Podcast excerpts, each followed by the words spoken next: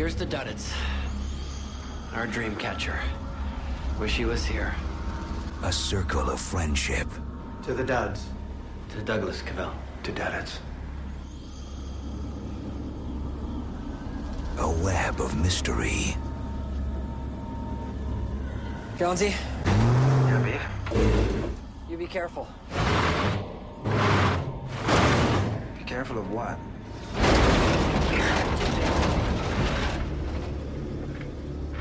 A pattern of fear. And where are they all going? It's not where they're going that worries me. It's what are they running away from? Form the design of an alien invasion.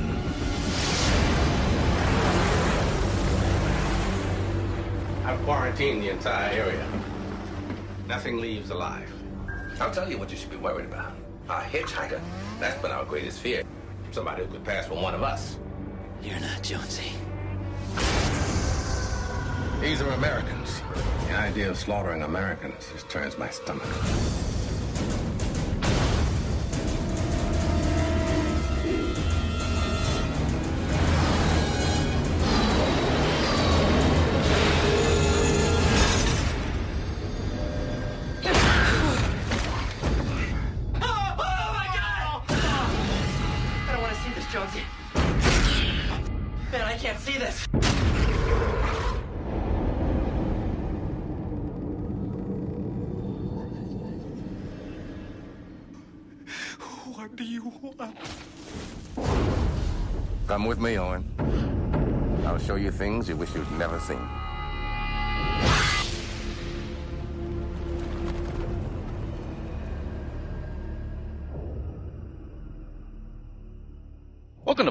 Commentary. I'm Mike. I'm Envy. And I am Hero. MB, what movie are we out of nowhere watching tonight? So you guys just, I, I feel like we should, and before we get into the movie, we should tell the backstory of this. We were just discussing random topics because we were originally just going to watch a movie tonight for fun. And we, before that, we like to just randomly get into conversations that last most of the night. Sometimes actually like preventing us from doing the thing we set out to do. It's a, it's a very poisonous process, but at some point you two brought up the troubled career of Stephen King adaptations. and, Specifically in the early 2000s. yes. well, no, no, no, no. You started off with Kingdom Hospital, and then there was Rose Red. The, ro- the weird Rose Red prequel. Desperation. Really the whole Stephen King ABC catalog. But then you guys started laughing hysterically, bringing up something that neither of you really knew you had a a unified viewpoint of. I want to make that- very, I just want to make very clear. Mike and I have been friends for nearly a decade. At no point have we ever discussed Dreamcatcher, a movie so hilariously bad that just saying the name caused Mike and I to break into a giggle fit that lasted about five minutes. Now, me being the poor, poor virgin of this experience, who just never seen this movie because it looked god awful even when I saw TV spots for it back in the day, As a lad. I inquired as to, can we watch this? Cause I feel like we should just watch this. Cause you were describing scenes from it. You were describing dialogue. The plot of the original book came into the equation. Like we we're watching this so MB knows that it's real. As I don't think he believes us. I, I frankly don't. Anyway, let's watch this. Stephen King's Dreamcatcher, as directed by Lawrence Kasdan. The father of Ray. Yeah, I don't know how he made this either. And to be fair, a movie that's not as bad as the book. Actually, I guess uh, no, it's it's. I've read same. I've read the book. Dreamcatcher the movie is worse. Yeah. Okay. Yeah. There. I mean, this does have Donnie Wahlberg, the lesser Wahlberg. Anyway, this movie is seven hours long, so let's go ahead and get this started. We're paused. The beginning. I'm going to count to three. After I say three, we are going to press play. Are we ready? Yes. I don't, I don't know if I am. That's the thing. You're not. Trust me. One, two, three. Dreamcatcher. Now, I first read this book whenever I was uh, maybe 12 or 13. Because I think it had just came out a couple of years before. It was, it was a Stephen King book, so it was a big success. I don't remember like why it was in my house. Like I didn't buy it. I think it was like a loan from a friend of my dad's and just ended up staying on our bookshelf. I picked it up one day.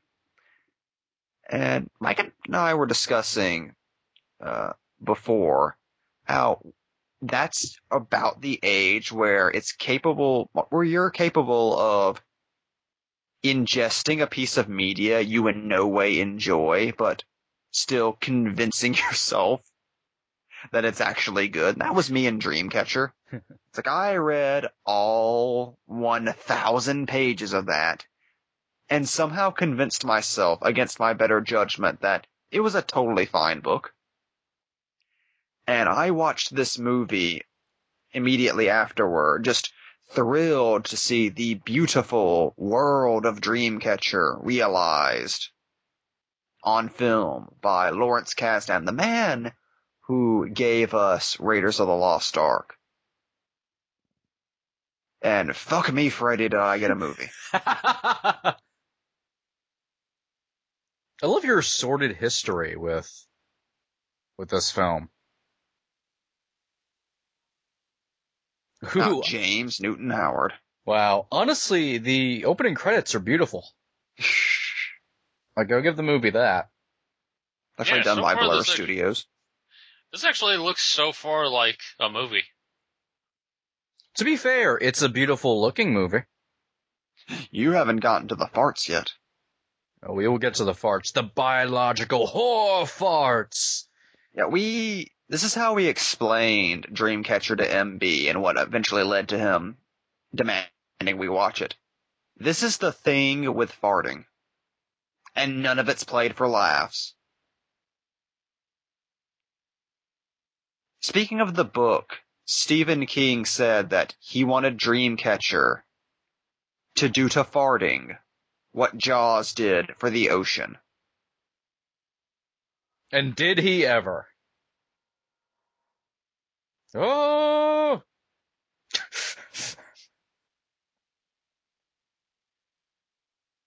Aliens. Also, I'd forgotten uh, Ali Fantastic was in this.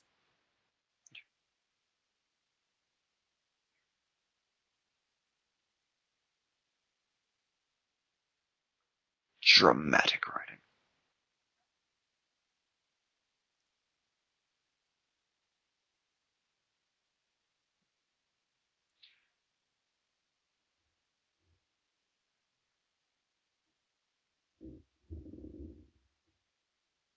Uh, it wouldn't be Stephen King without random fat people hatred. He's like Judge Dredd. I forgot how just immediately this goes into that. No build up at all.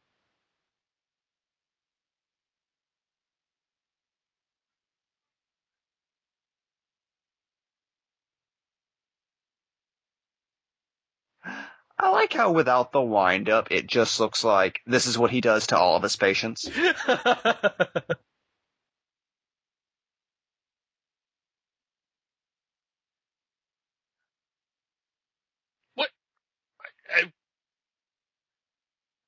What? It'll all make sense eventually. See, this is what happens when you try to literally direct uh, a book keeping the original structure. You just get chapters done in five second scenes. Not that this is rich in the book, but Well, it's weird to have a chapter of a book presented with no internal logic or dialogue. at least we're spared the descriptions of how grotesque that fat man's proportions was. His enormous buttocks wriggling left and right as he waddled his way out of the room. Stephen King has issues. Once again, he's Judge Dredd. Also, this is me every afternoon. Wait, so this is Frank, like after he's killed John Cena, but in an alternate reality. Or he's blonde. It's always weird Thomas Jane's a blonde dude. It doesn't seem right. That was, that was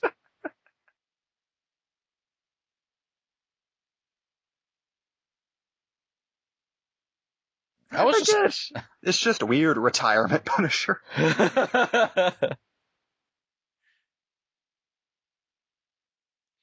God, Kasdan was the king of the weird book adaptation that's just book things with no context. Like you get that with Hearts of Atlantis, where it's just scenes from a novel with nothing to connect them.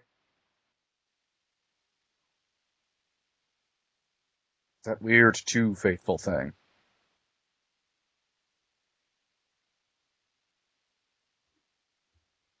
The thing I always go to is uh, Bridge to Terabithia.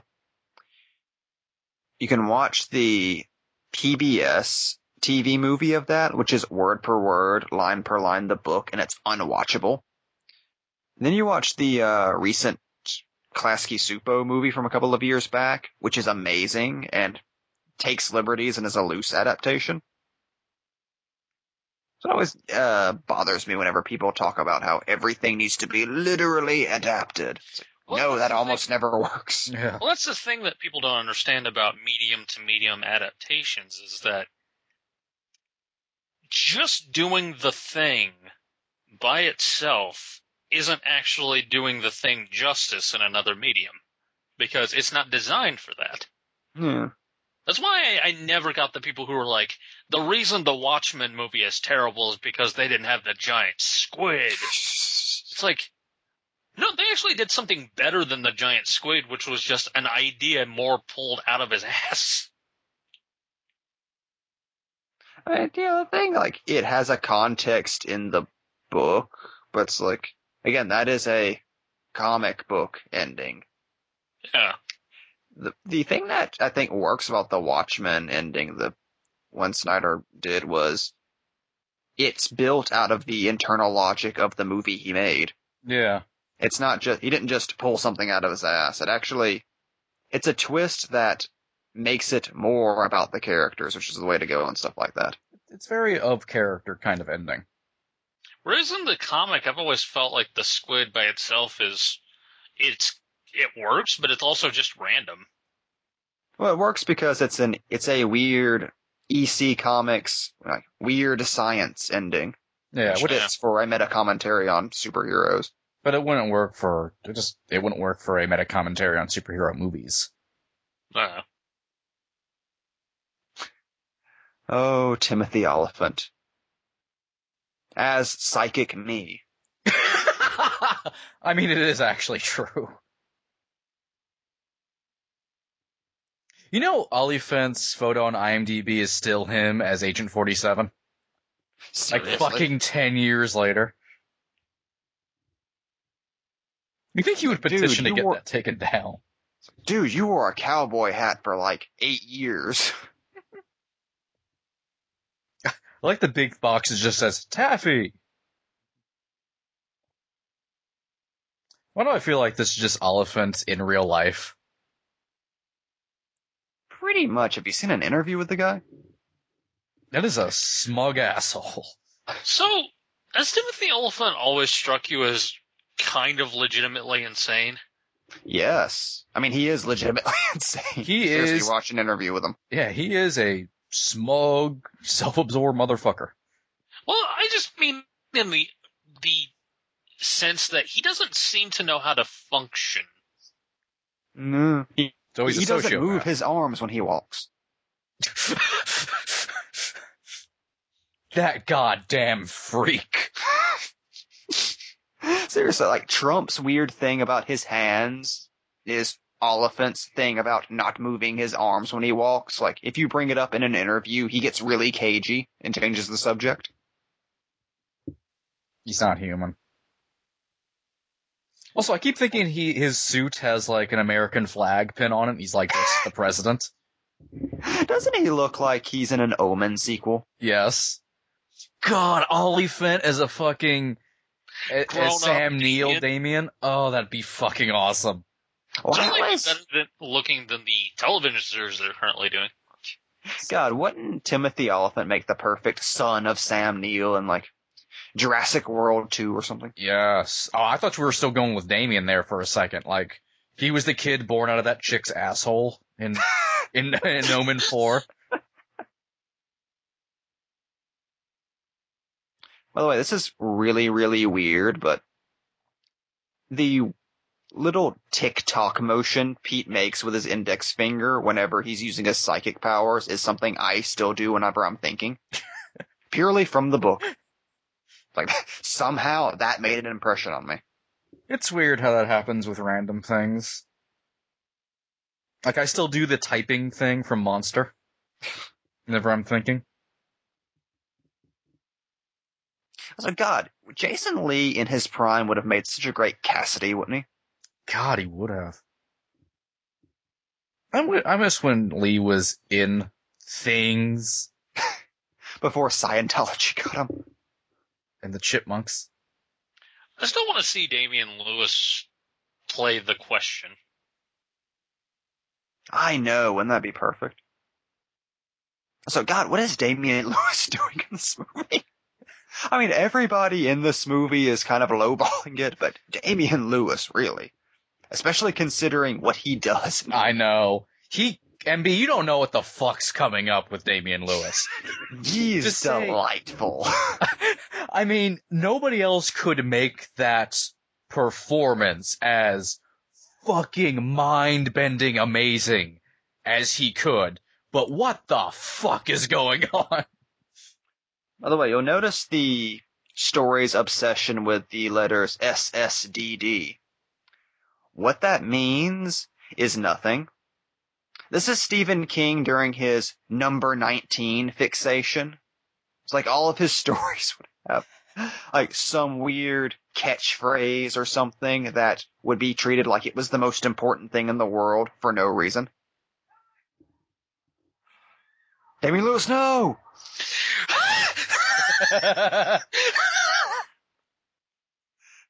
God, that was some bad. I love how the top of him didn't move. He he looks like a still image pasted in front of like an image of a car. Didn't it look like he was just catching a ride on the car? yes.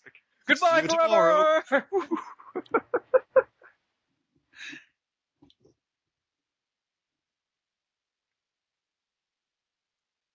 Why do I feel like Tobey Maguire should come up and kneel before? I'm here, Damian Lewis. I want David Peter. Lewis's death to inspire me to become a superhero. oh god, it begins. MB. A child with Down syndrome just appeared to Jonesy in a vision and said, watch out for Mr. Gray. a magic child with Down syndrome. Stephen King. So I I I don't dare to ask, but why is Morgan Freeman in this? oh, you'll see. The way, even though nobody saw this movie, Morgan Freeman's look in this movie became pop culture currency for a while because of even the trailers and still images from it. Because holy fucking shit. He is the owl. He really is.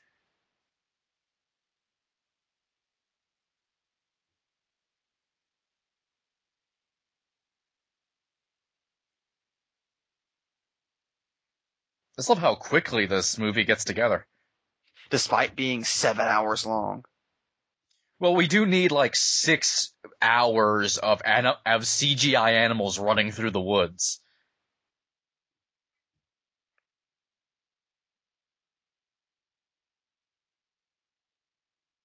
Also, per Stephen King, here's a 20 minute conversation about boners. God, Beaver is such a pervert in this version.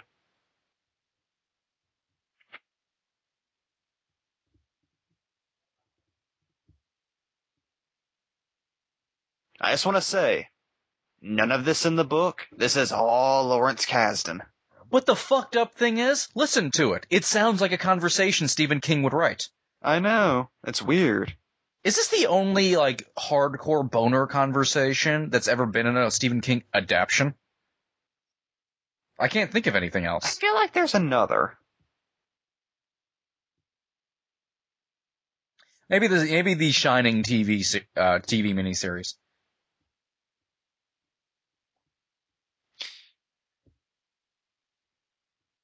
God, Thomas Jane in one of his most miscast roles. I don't know what he's doing in this movie.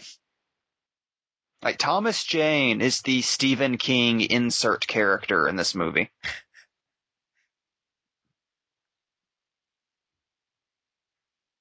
And then he trained the sharks. Seriously, Thomas Jane does nothing Thomas Jane like in this movie. Also, the image of Duddits fucking across the street in his underwear, wait, calling him over, has been stuck in my head for years and it never stops being funny. I love how long it takes for them to just establish who Duddits is. Duddits loves us, man. He loves us all. Duddits wouldn't hurt us. It's like, who the fuck is Duddits? See, this is why the book opens with the flashback.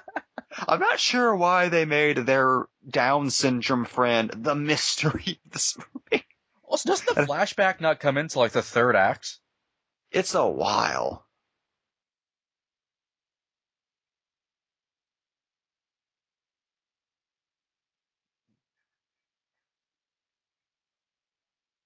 Why do I? I've always felt like this scene is entirely ad libbed between the actors.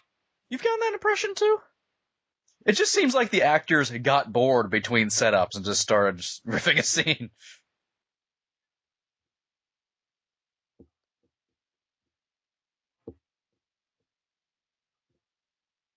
Seriously, J- Jason Lee is just being Jason Lee here.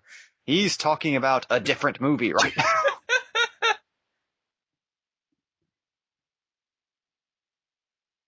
Seriously, is he just playing Brodie in the scene? I think so. He has Kevin Smith cadence going on right now.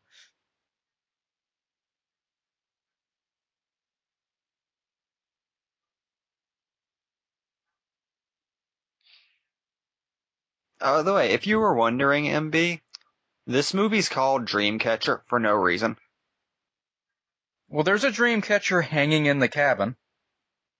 The reason for that is Stephen King originally called the uh, novella that eventually ballooned into a 1,000 page monster Cancer. And his wife told him that she would divorce him if he named a book that. So he randomly just pulled Dreamcatcher out of his ass. Mind you, the other title wouldn't make much sense either. Here's my question. Did they end up getting divorced anyway? No. That fucking Stephen and Tabitha King are a forever love. Fuck you. oh, by, I'm sorry, we're getting into the Mind Palace here. This, as Mike pointed out to my astonishment earlier, is the first canonical appearance of a Mind Palace. It's in this. And this is the setup for every Mind Palace you will ever fucking see. They all look like this. Also, wow, this really is the uh, the Sherlock one. It is. This is Magnussen's Mind Palace. Again, beautifully directed movie, just, oof. It's just this.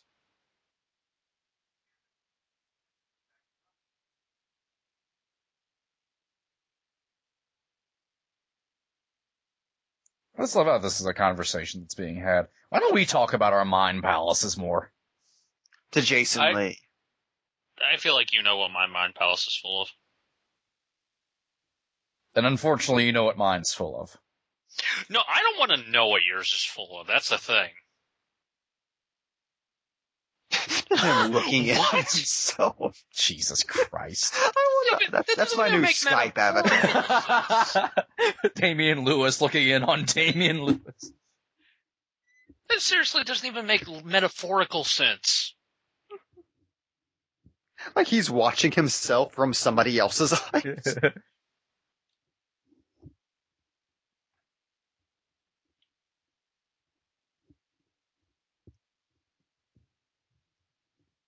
At least they called that it's a dream catcher in this to kind of tie it home. Even though In it the book, makes there's no liter- sense. In the book, there's literally just a dream catcher and just hanging that goes un- unacknowledged by any of the characters. Wait, Stand By Me? Yes. Yeah. Also, yes, Derry. Pennywise lives.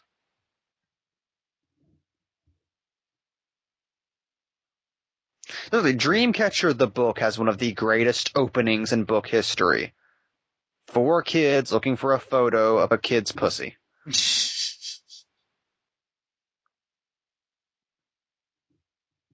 Also, a flashback to kids in Maine. Thank God we're not playing a Stephen King, King drinking game or something. Uh, we would be drunk in 15 minutes. Oh, God.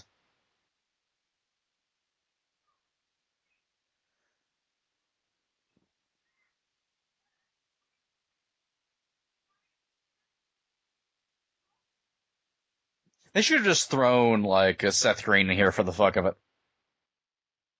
He's the bully.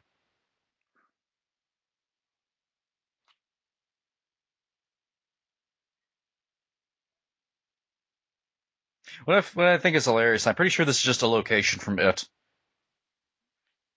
It looks like it.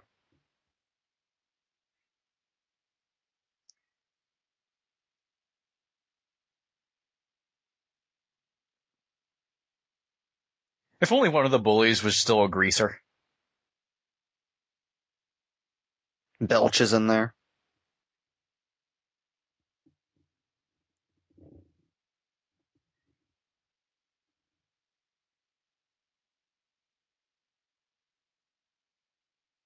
At least it's a pleasant surprise to see, like, oh yeah, the flashback does come at least fairly early. Not early enough, but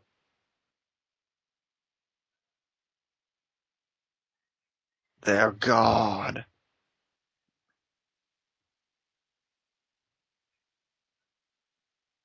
I love how the kid playing Beaver is just Seth Greening so hard. all the kids are, all the kids look like they were shown performances from it and told to just do that. Like, how is there a Stan? It's so weird.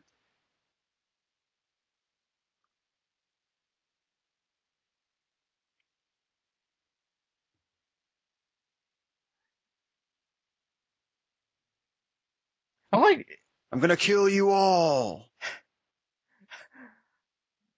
I like technically, like, if you just pan over, just show Tim Curry as Pennywise, just watching from the bushes.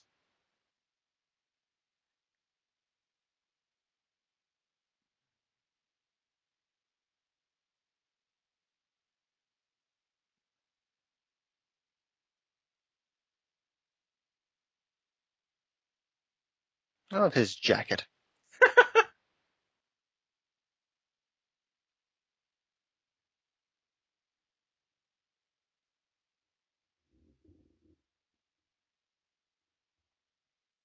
Like the implication that, uh, uh, Jason Lee can sing really well.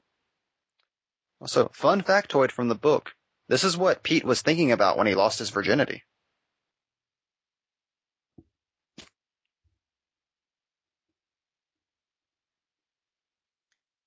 I'm glad I've never read that fucking book. Oh, I, I'm gonna be full of weird character factoids throughout this commentary because this was right at the age where Stephen King got into his detailed diarrhea. I like how you can just tell who everybody is because there's no subtlety. they dressed that kid as Jason Lee.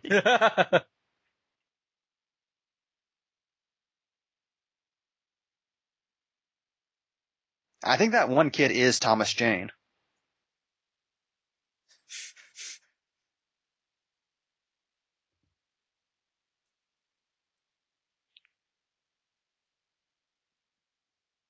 God, the amount of time and no bounce, no play gets repeated in that book for no reason is hilarious. they look in. Can, can someone edit in when they look in? They just see the third act of the It miniseries playing out in its entirety.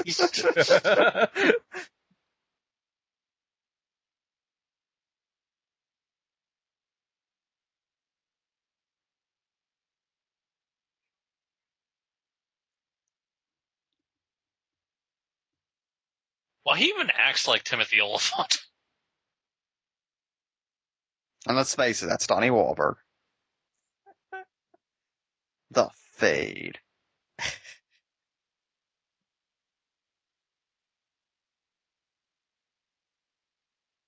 I love how they like who could play the adult Duddits? Donnie Wahlberg. Who thinks of that? Who auditions for that?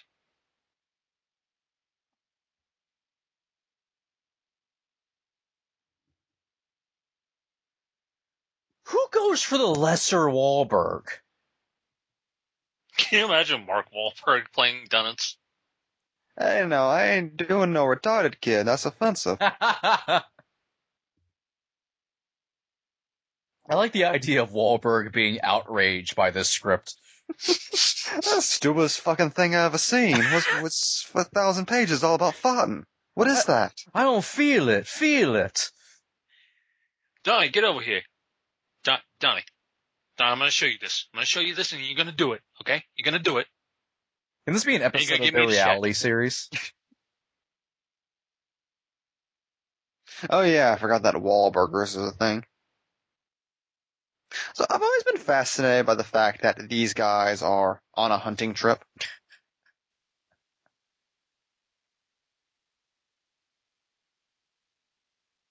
The beauty. That is the Ter- fakest looking snowflake I've ever seen. I just don't see Beaver as a hunter. I'm sorry. Do you see any of these guys hunting? Well, this guy's apparently just laying down and sleeping. You know how fast that deer would be the fuck out of there if he heard him jumping up and running through his goddamn stand?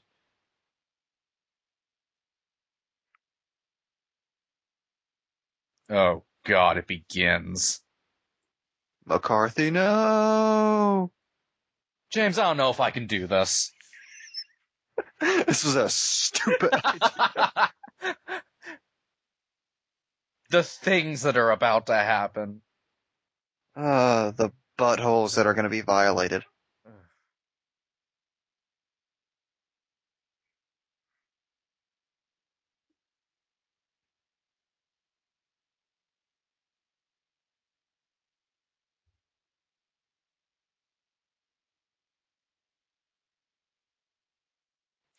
I can't remember if this version of McCarthy is also a raving religious man, because Stephen King. I don't remember. I don't think. I don't think so.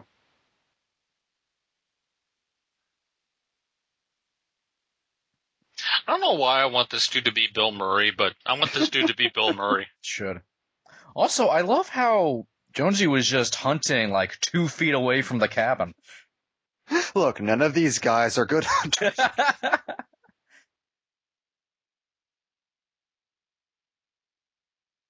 I just like how Thomas Jane, the most manly dude of this cast, is the one who's out shopping. Playing the overeducated psychiatrist. who doesn't That's do a single Thomas Jane thing throughout this entire fucking movie. Honestly, I want to see an action movie where Thomas Jane and Damian Lewis fight. Damian Lewis is like the ultimate die-hard villain that never happened. He is. Oh my god, that would be amazing. He's got a Rickman quality. God, the burps start already. Now, if only in this version McCarthy told Jonesy about his relationship with farts over the years.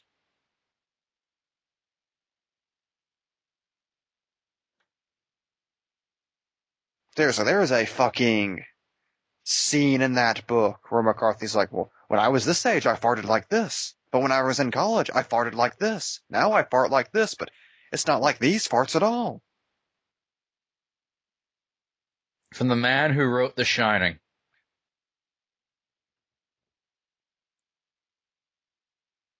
God, I remember I was so happy whenever I read uh, the third book in the Dark Tower series, The Wasteland.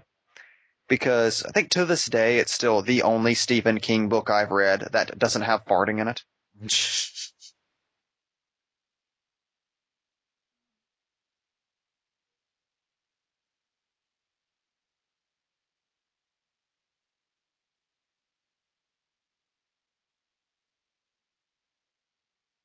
You know, not everything's about you, Pete.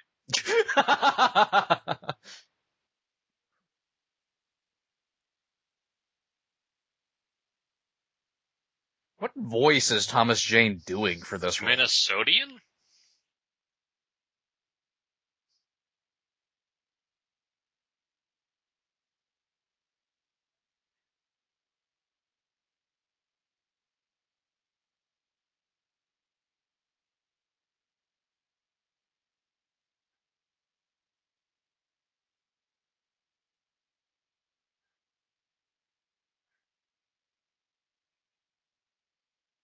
Why would anyone name a character Beaver?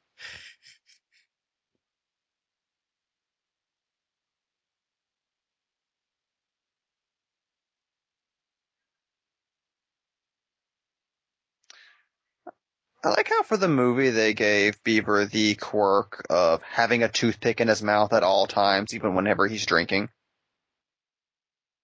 Because that's what the kind of thing you do whenever you don't know what you're doing with a character. like that's in the school of acting along with, what if I just eat in every scene? You mean Donald Pleasence? Yes. Yep. Dramatic look. On Jason Lee's face. As the sinister farts begin.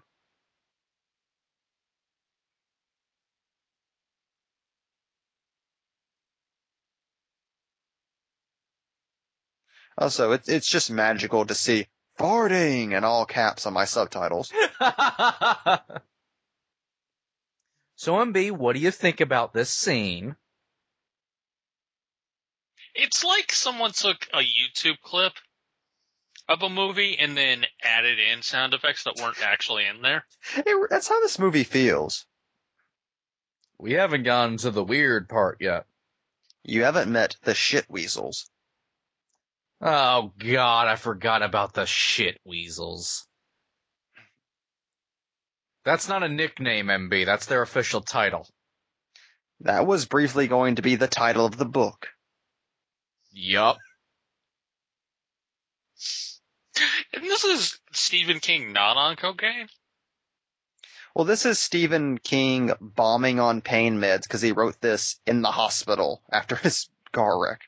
Yup. So it's still on something. His mind is altered. By the way, the farts smell like ether with a hint of ammonia. Stephen King is very, very adamant that that is exactly how the farts smell in this book. It's mentioned once a page. Because that's how he used to get high at some point, isn't it? I'm sure. The longest car ride ever. They're going through the state of Minnesota. Actually in Canada right now.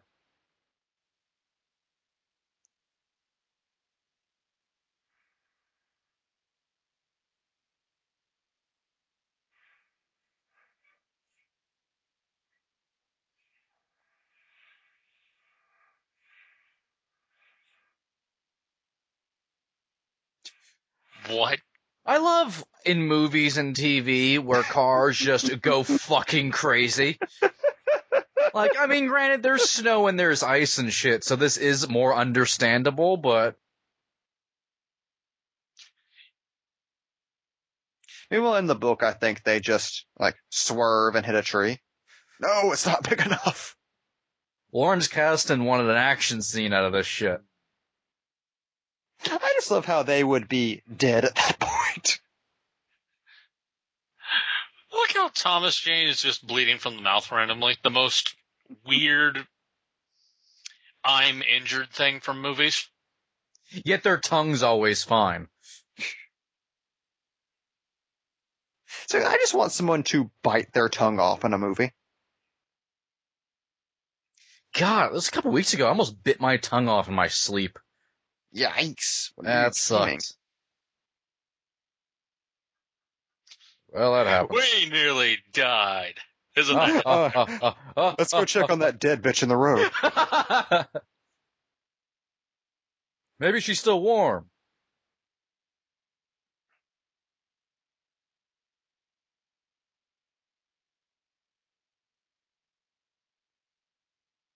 Duds.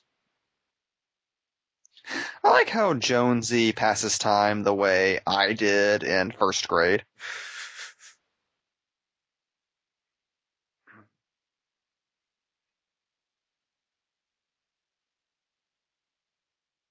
Hey, my brand of peanut butter.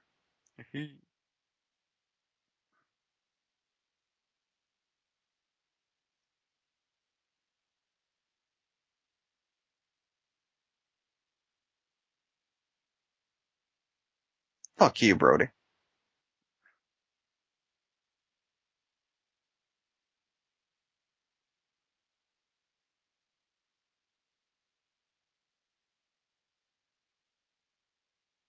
We're getting into the CGI animals.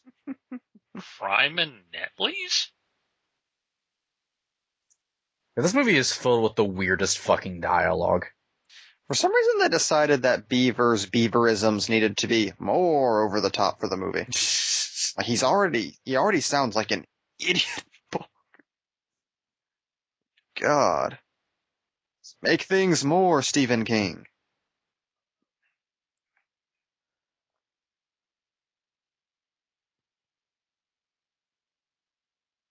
At least everyone's wearing orange for safety.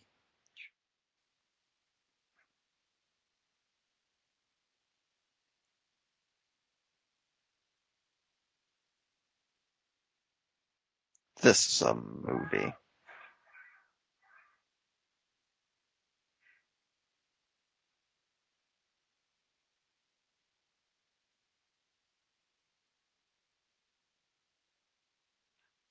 Oh, you've gotta be kidding me. Yep. I told you it gets worse.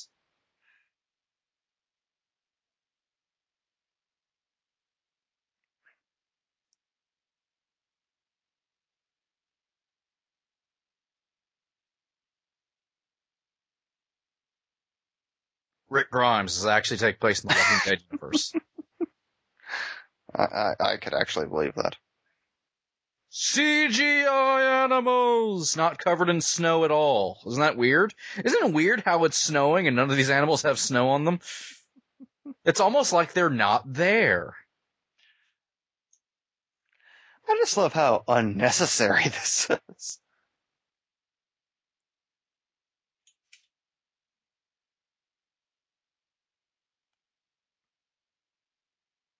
Oh God.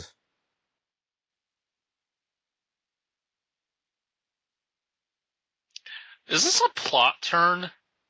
Yep. Why is there a plot turn? You don't even know what's coming.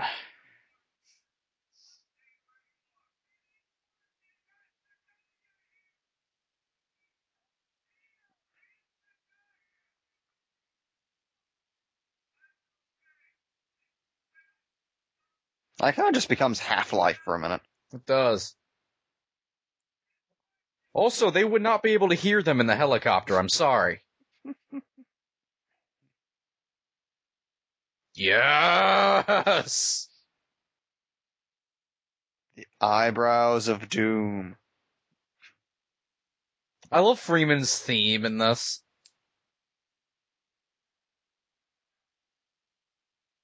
Uh, I don't know what just happened. Farting.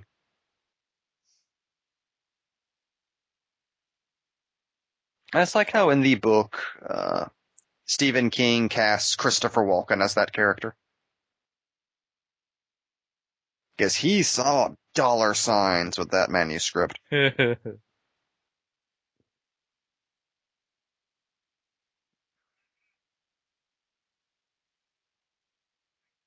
Jesus Christ. Timothy Alt- Olyphant comedically reacting to farting is kind of amazing. At least he's reacting into a correct way, other than everyone's abject horror.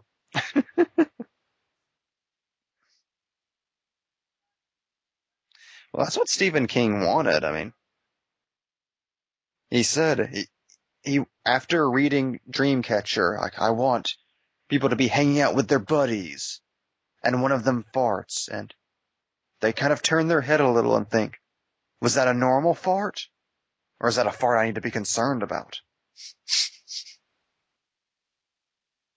I cannot reiterate that enough. Stephen King thought this was the scariest shit in the world.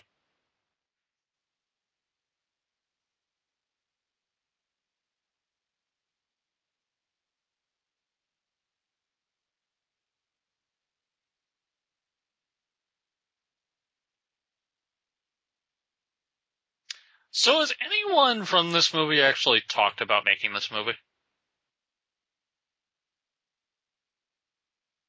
Like Yeah. why they signed up, what it was like filming it, what in Oh. God's name they were high on. Thomas Jane has. Uh, he did this movie solely to make his mom happy. His mom was a really big Stephen King fan, and she heard that he got offered a Stephen King script and was really happy about that, so he did it without reading it. He later made up for this by doing the Mist. Yes. Okay, well, that's fine, but what's Damian Lewis's story? Or Jason Lee's? Olyphant did like Hitman and stuff, so I, I Morgan, what is Morgan Freeman's comment on Dreamcatcher? Morgan Freeman Morgan Freeman's the dude who will do anything for a paycheck though. he does a lot of direct to video action movies. It's really weird. I mean, he's in, and I want to see this movie really bad. London Has Fallen, which is currently out in theaters. That movie's evil. I just want to point out, somebody just told Jason Lee dramatically, come on Scooby-Doo, we got a job to do now. Before kicking down a bathroom door. Because someone inside is bleeding out their ass. And now we're here.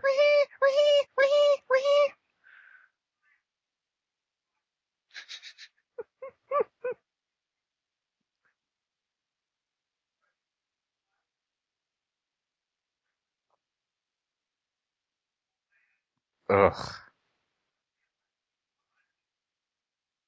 I mean, that's not even a little bit true. People get shit after they're dead. Yeah. That's actually what they all do.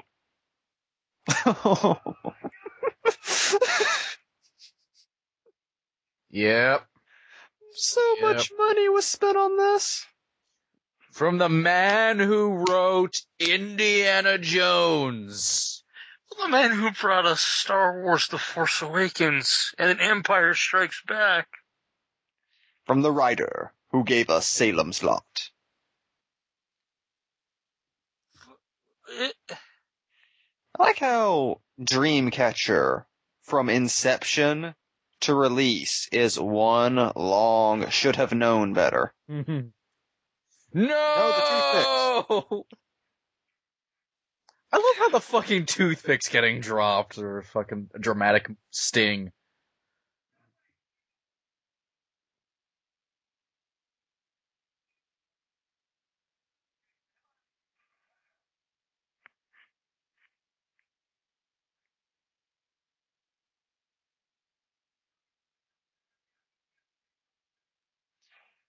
This is a real thing that's happening in a movie. This is a conversation. The, the horror sting.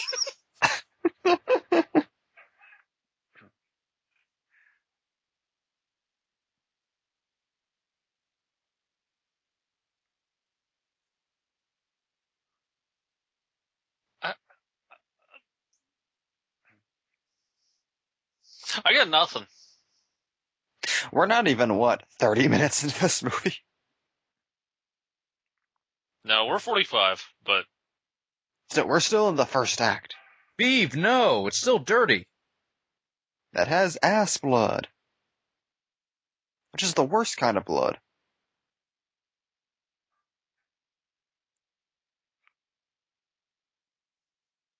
God, it is weird to think we have well over an hour left of this. It hasn't gotten weird yet. I hate that you guys keep telling me things that worry the hell out of me. You should be. Just imagine reading this where the plot is even more epic. So this- this movie, this movie has the entire second and most of the third act of the book just completely removed. This is the condensed version. Him sitting on that toilet is three and a half chapters.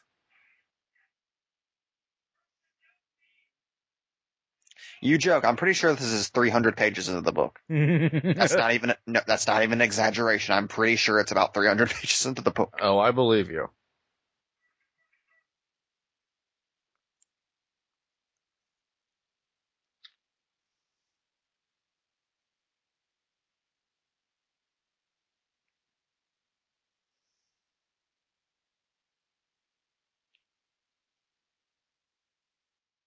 Okay, you know how I was talking about like what's the actor's excuses?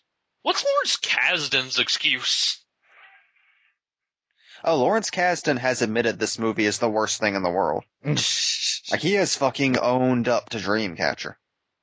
But at the time that he made it, like he could have just walked. It's weird. Dreamcatcher has the plot of a Broken Lizards movie. It really does.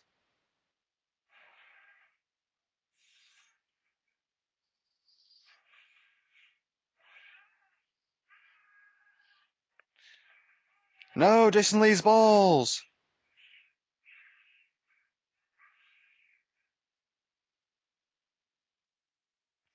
Am I seriously saying this?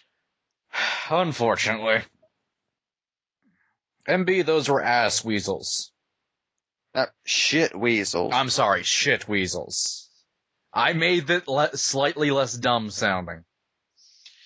But, but no. Also, these aren't the main villains of the movie. Oh no. The- There are other aliens. I thought it was bad when the Langoliers had those Swedish meatballs. They, they were Pac-Men. I don't care what you call them; they were Swedish meatballs. This is happening in a movie. This is being played dead fucking seriously. oh. I just love the comedy scene of this where it turns around and looks at him. Jason Lee, no.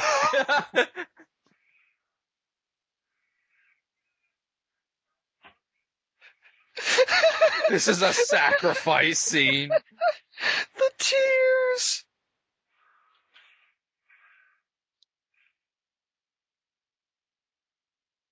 Beaver, no!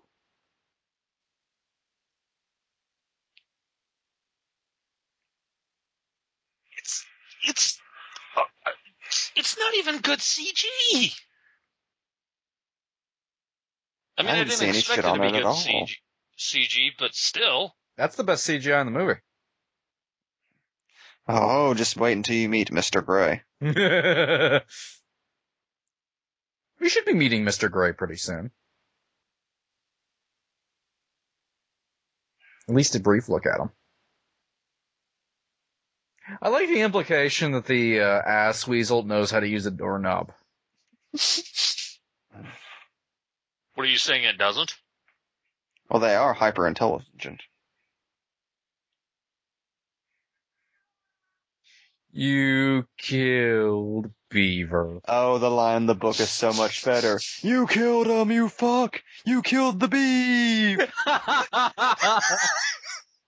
That is tattooed onto my cerebral cortex. One of the great lines of literature. I seriously thought you were gonna say that is tattooed onto my chest or something like that. Whoa. I hope you're ready. Papa!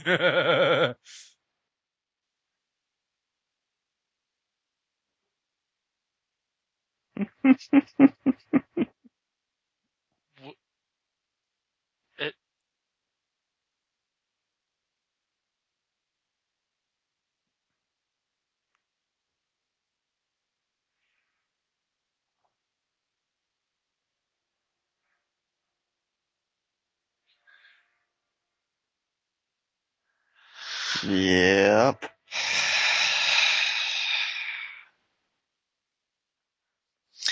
it's somehow not as bad as I was expecting, and worse than I was expecting. Wait. Wait for it. The showdown. Here it comes.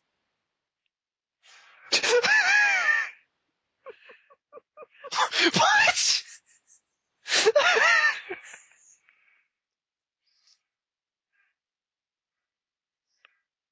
I mean, you don't have to breathe it in, Jonesy. Jesus. He has his own fear toxin. he becomes a big fart. So, I will still say Mr. Gray is a cool design and a cool looking effect. Yes. It has that going for it. And that's all that it has going for it. Oh god, here comes the military portion of this story. Because this needed to be more ridiculous. Weirdly, this shit is like 90% of the book. Why isn't this movie talked about more as like legendarily horrible? Oh, I'm just waiting for the eventual how did this get made? Yes! the eyebrows are even more apparent.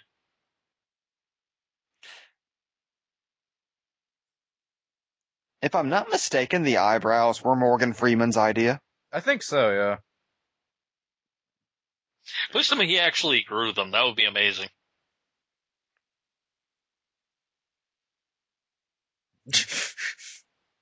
Look how that just looks like that dude's his lover.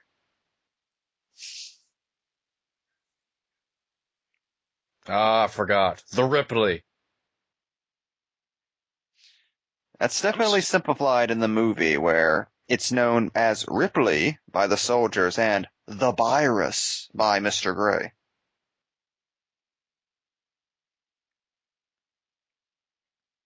I will say, as far as Mr. Gray goes, he is arch as fuck.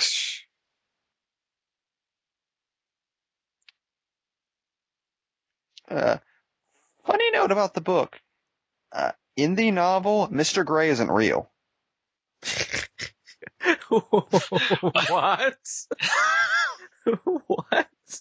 Okay. I'm gonna try to explain this in a way that makes some kind of sense. Okay. The explanation for what's going on is a meteor crashed carrying an alien virus called virus with a B that when infecting a host produces shit weasels.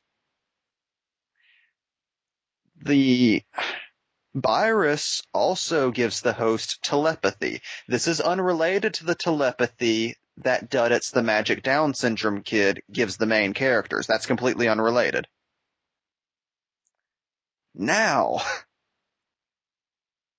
because Jonesy was in a car accident before the events of the movie, Uh, it damaged his brain so that when he's affected with the virus, he developed a split personality that became a movie alien.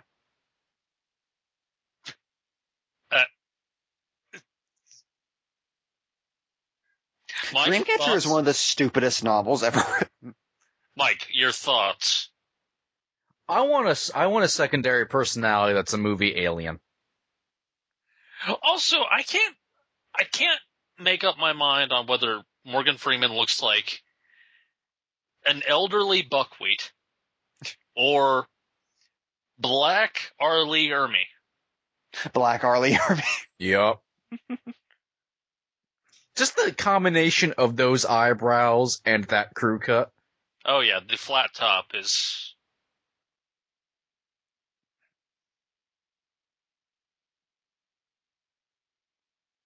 Uh, Colonel Curtis. Who's named Kurtz in the book, which isn't that character's real name, but he decides to name himself after Kurtz from Apocalypse Now Don't tell me. For no reason. for no reason. This is uh, revealed in the same flashback scene where Kurtz reflects back on his childhood memories of farts.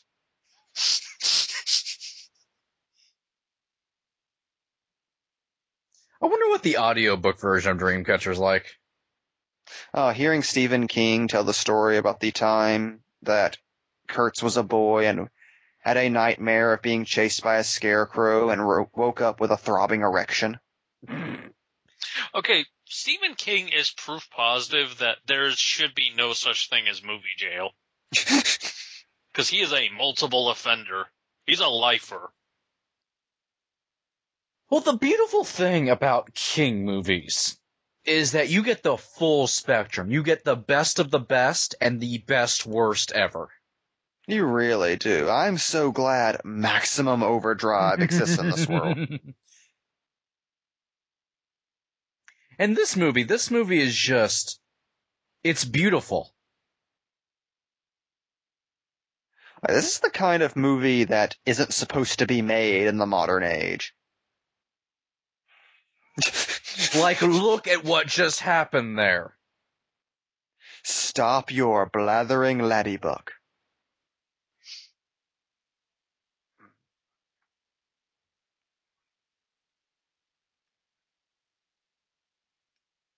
Look at the camera, just seems confused.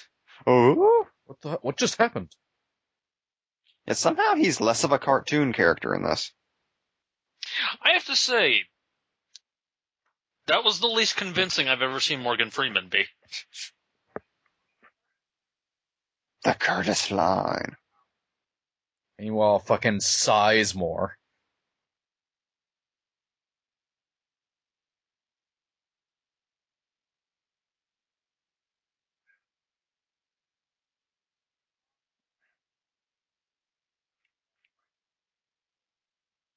Crawling with the Ripley.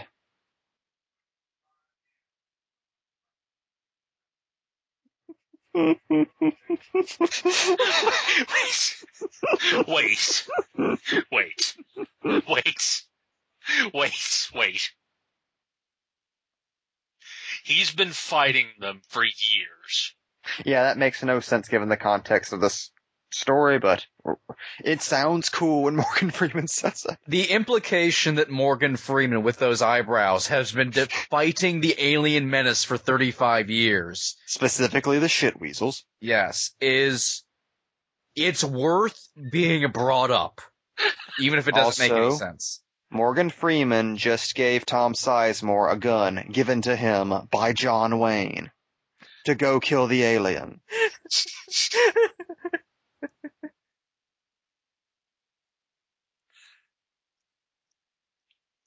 I love this movie so much. Oh yeah, I forgot about these characters. Feels like it's been two hours since we've seen them. And this is as far as they've gotten.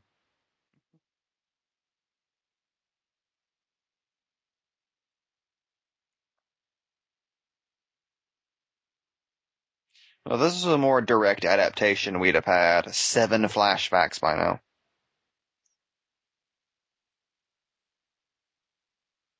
That was a thing Timothy Alton said in the movie. Uh, Oh. The man who gave us seven seasons of Justified. Oh no. Oh, n- More ass weasels. are we about to get like the snow version of um? It's a Kevin Bacon movie. Tremors. Yes. Actually, that scene happens in Krampus. I'm not joking. I gotta see Krampus. Really do. No. Oh, here it comes.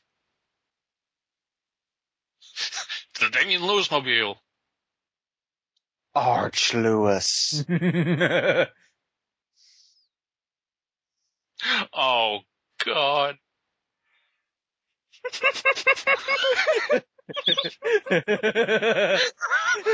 this is why we wanted you to watch this. the glory of Damian Lewis as Mr. Gray. the greatest thing ever committed to film. That look.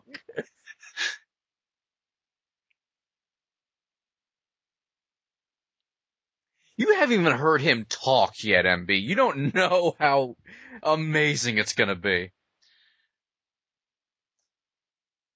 Meanwhile, Olyphant has apparently lost his mind in sitting on this log for two hours.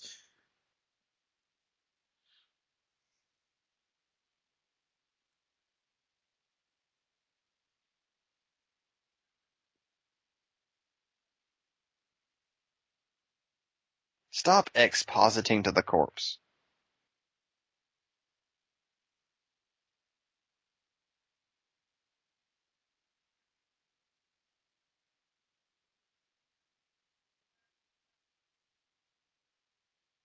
Why do I feel like this is Olyphant going off to his agent?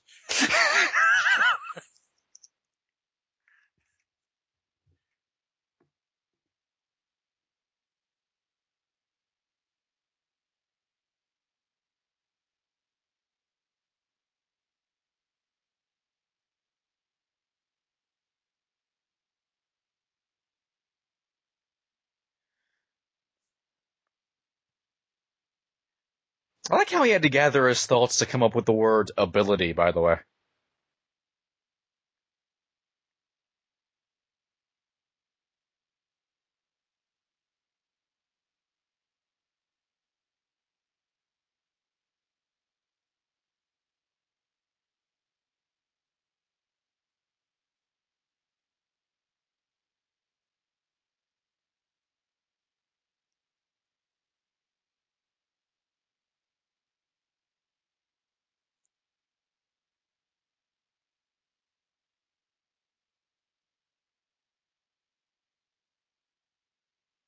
I like, I like how this weird meta moment where a drunk guy losing his mind figures out the plot to the movie.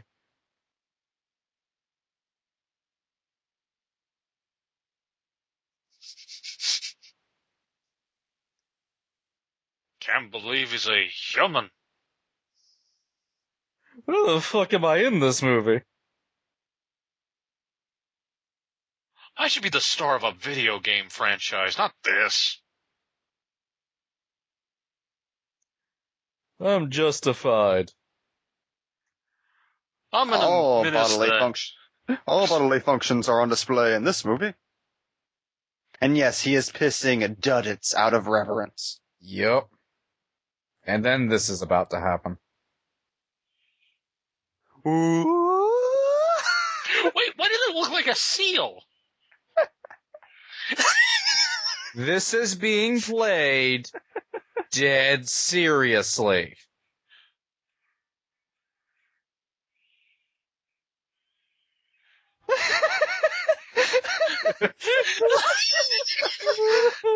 Timothy Olyphant fucked the fire. Not the first time, not the last time. I just want a gif of that pr- repeating in a loop forever. Oh! with the balls playing.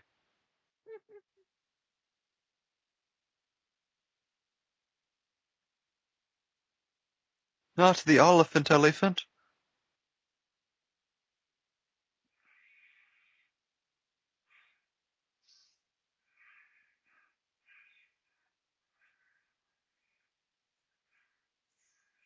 This is like.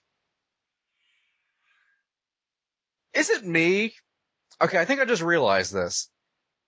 This is an unironically made Ed Wood tribute movie. I could see it.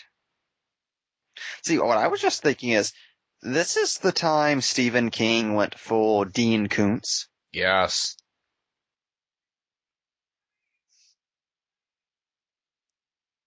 Yes, Thomas Jane just said Mighty Mouse is on the way for no reason at all. They're communicating through shine.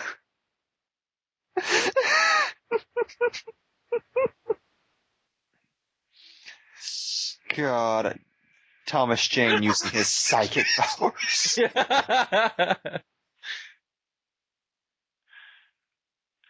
Damian Lewis on his Damian Lewis mobile is my favorite thing ever. Also, Sneaky Jay. He's not Punisher training.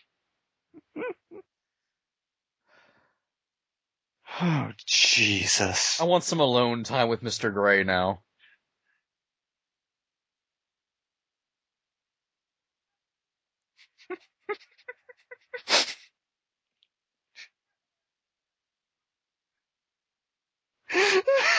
By the way, this was Damian Lewis's idea. He just walked on set and started doing this. Because he read the script.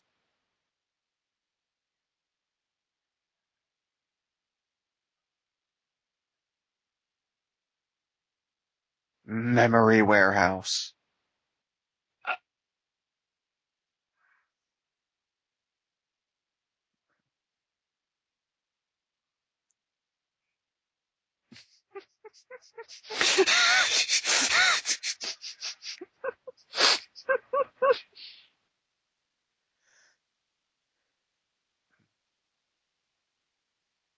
This is fucking delightful.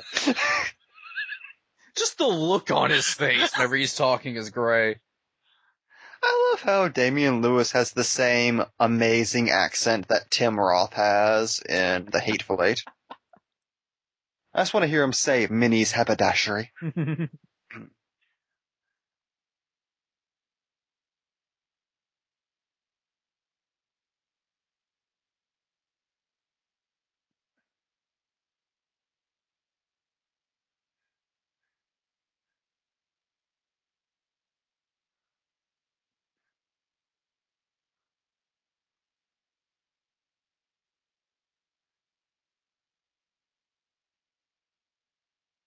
The line they're talking about is the beam from the Dark Tower franchise. because even this is connected to that. I like to think that it's just the movie that's connected to the Dark Tower. Wouldn't it be awesome if the upcoming Dark Tower movie, the only Stephen King movie that's a re- that's constantly referenced is this? They bring in characters and everything. More Damian Lewis. No. Fucking Donnie Wahlberg shows up to play the Crimson King. His shape shifting. Got a gigantic Spider-Man with a giant white beard, played by Donnie Wahlberg. Why does Damian Lewis have a perfectly triangular smile? It's creepy. It's like him and Cumberbatch. Oh Jesus fucking Christ.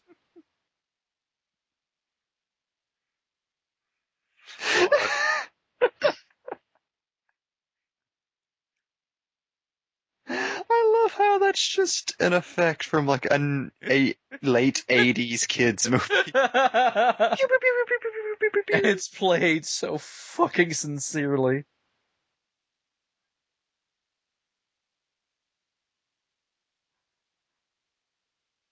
By the way, I liked Mr. Gray's sound effect for putting his hood on. Oh god.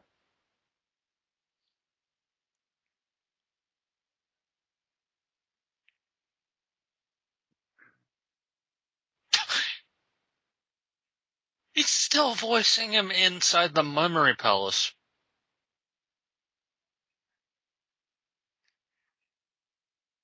Uh, I, I, if you drink, find him. I mean, I, I, I just love how Mr. Gray chose to be British. Cockney British. I have to say, Dreamcatcher might be one of my favorite bad movies. It's amazing. So I want to see the version of this that's like the book where Henry spends his entire time going back to the cabin, back going back to the cabin, making up weird songs as he's jogging. what? That's a weird Stephen King thing, especially a later day Stephen King thing. Like, oh, a character has to make up a song about what's going on now. Oh, can this character speak in nursery rhymes? Can I mythologize the book I'm writing as I'm writing it?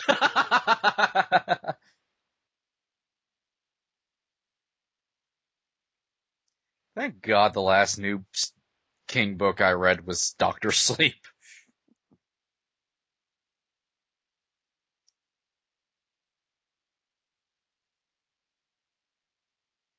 Oh God, I forgot about all this ass stuff everywhere. Which, let's face it, he cribbed from Creepshow. Yup. Remember that time I was destroyed by that plant stuff? Can we do that again, but it's red? And farts. Do you think Stephen King isn't aware Creepshow's a comedy? He was on a lot of cocaine at the time, so it wouldn't surprise me.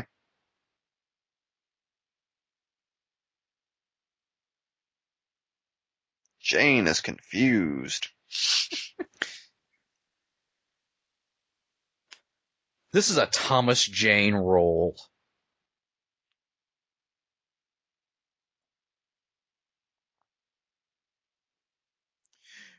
B. Ah.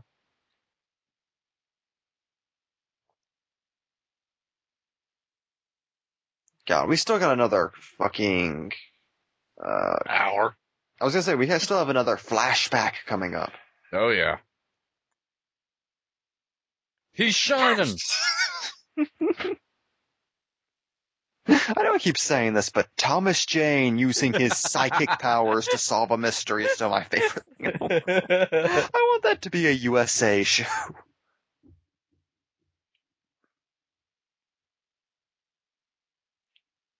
Just look into those eyes and know that those are the eyes of a man who is pathologically obsessed with a six million dollar man. Jane wants to be the six million dollar man the same way Ryan Reynolds wanted to be Deadpool. He's made trailers. He is obsessed. Also this. It's babies. The fuck you want?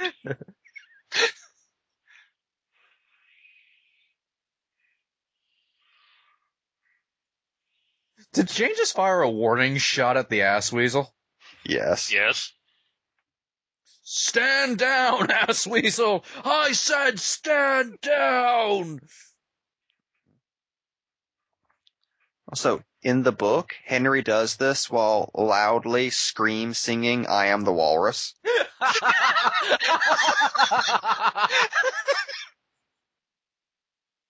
So would it I mean- be like illegal for us to do a dramatic reading of Dreamcatcher? I am all for that being the first episode of Pulp Theater. We'll fit it in there. All six thousand pages. I feel like we need to build up to that. It is weird to think. I'm pretty sure there is a book on tape of Dreamcatcher, and it's probably narrated by King. Probably.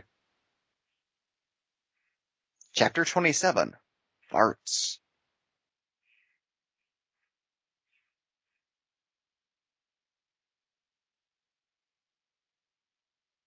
Goku Kachu!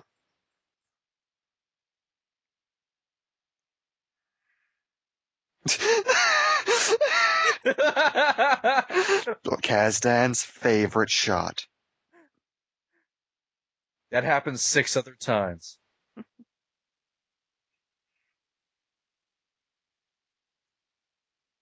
I like how wooden sticks falling is built up like that's going to be the fucking MacGuffin of the movie. I'm pretty sure it's just to kill time. To kill time in this two hour, 13 minute movie.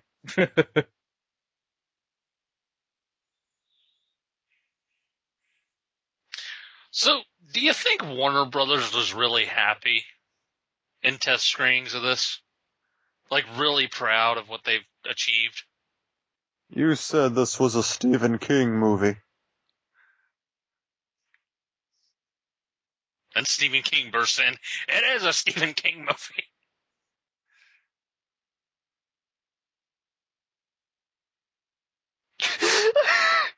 that scene happened and then Thomas Jane said, love you man.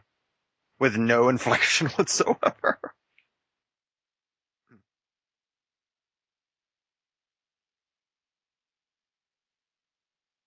Oh, And this is where we get the other flashback. I was seriously hoping that was going to be like the wall of Morgan Freeman's character.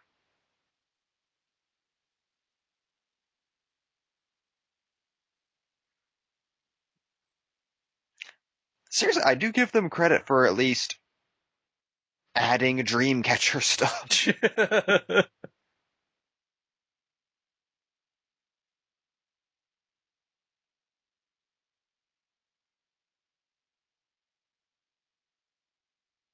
I like how all the flashbacks just show a more interesting movie.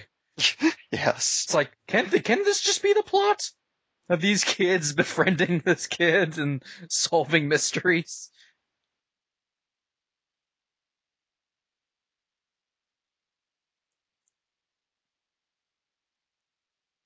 I, just like in the the trimmed down version of this, they just see a a poster and it's like, we have to save this girl. like they were just mis- a mystery team and they're searching. Can this be the sequel to Mystery Team? Same universe.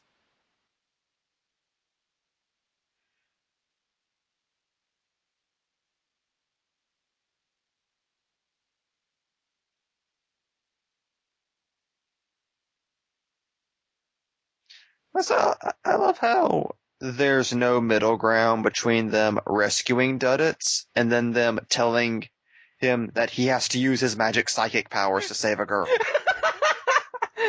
There's audi- nothing to link together those two ideas. The audience just has to fill in the blank themselves. Stephen King's like, well, he has Down syndrome. He he has to be magic. He just thinks that's life. The other end of that leads to Donnie Darko.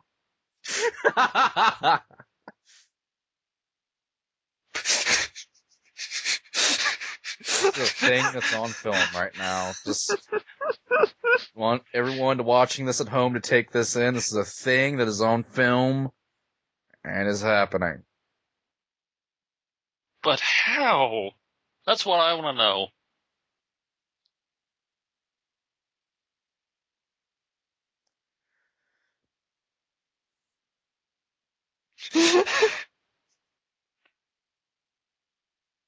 You know what would make Stand by me, stand by me better. A scene where they all suddenly realize they could hear each other's thoughts and used it to solve a mystery. Also, how fucking smug is I Duddits? know. As a kid who knows he's gonna grow up to be a Wahlberg.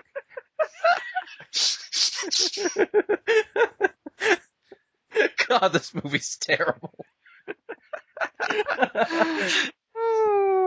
Meanwhile, it's Stand By Me.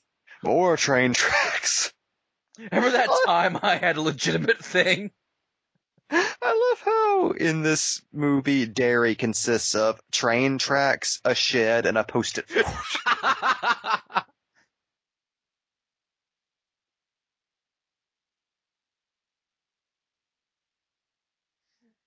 Can the camera pan over and then there's just a dude and a chick on a bicycle and he just keeps saying, beat it, beat it, beat it. and then just pans back over and Dreamcatcher continues. This digitally inserted.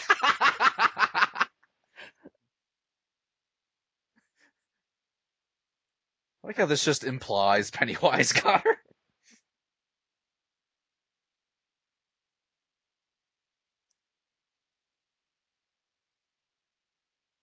Love that they made a little boy say, fuck me, Freddy, she's down there.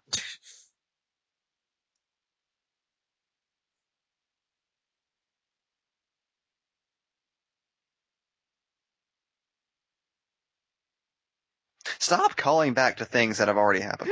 so weird.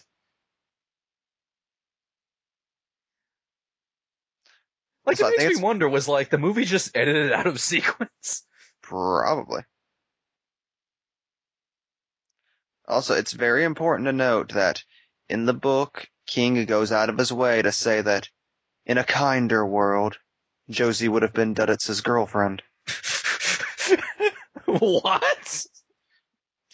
So is King under the impression that mentally challenged people, like, aren't allowed to procreate together? And are just in hell. Ah!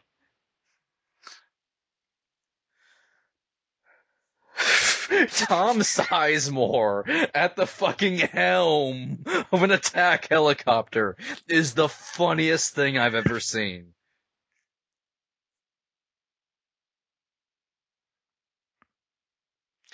Uh, here's a story that's told in flashback for Tom Sizemore's character in the book. Uh, when Tom Sizemore's character was 10 years old, he found out that uh, his neighbor was in the hospital because she had had a violent miscarriage.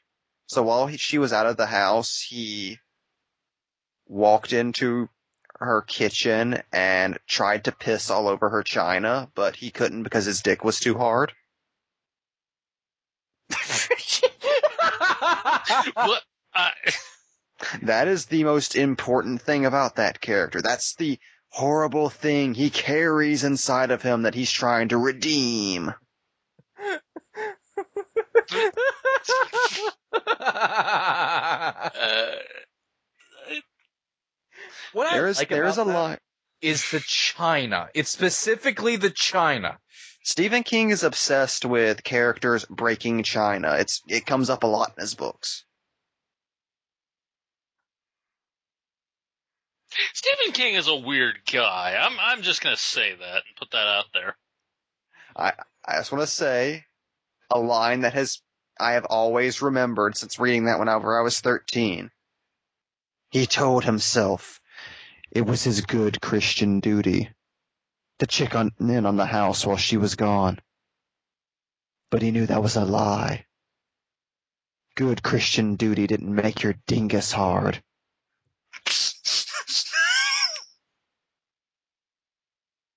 Oh God.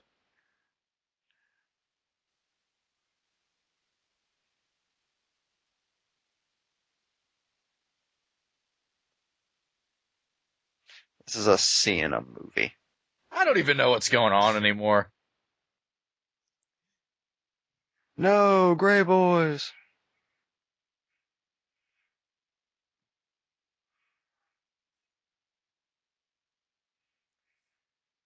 Just love how they're shapeshifters for no particular reason.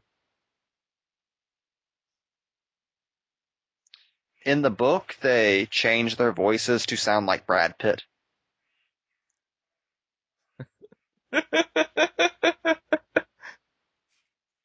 I wish they still did that and they just got Brad Pitt to do the voice.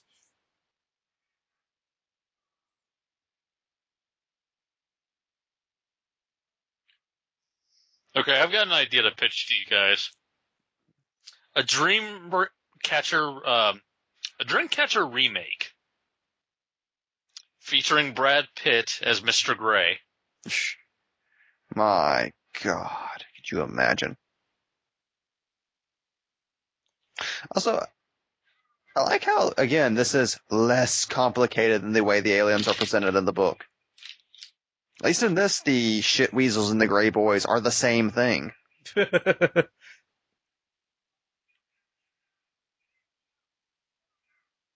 Jimmy, no! Rover! I love how this is just some stuff happening. and Morgan Freeman just got the fuck out of there.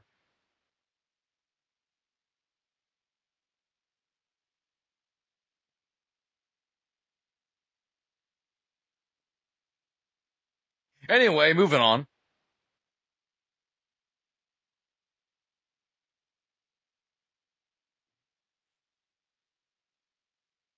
Our Scooby Doo buddy.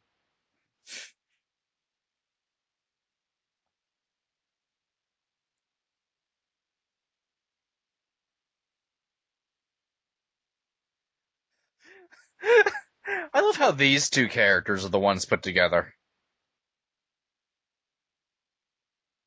Well, Peter is thankfully like slightly less useless than he in the book, where he just dies immediately. So like Beeve.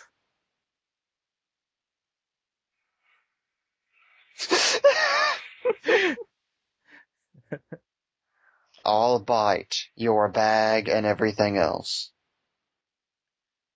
With this Was that- glorious music playing.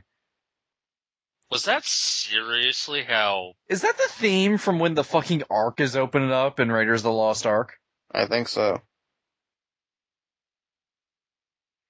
By the way, that line is where I got, I'll have your bag, boy. from, from my first appearance on Pulp Nightmare. Editor's note. Also, I love how it doesn't make any fucking sense that Jonesy can transform. No.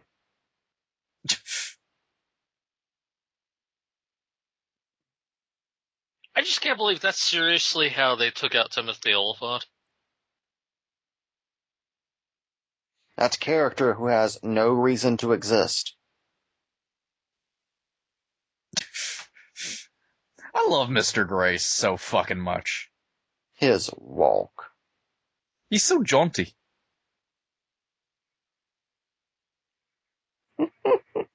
He literally says governor. Because Damian Lewis did not give two fucking shits about this movie. Well, this movie is an entire smorgasbord of actors being aboard and thinking up random stupid things to do. Damian Lewis and his Cockney accent, Morgan Freeman and his eyebrows, Jason Lee and his toothpicks. Why is yeah, the sound put- effect returns. Why is every time he puts up his hood, there's a sound effect of something inflamed?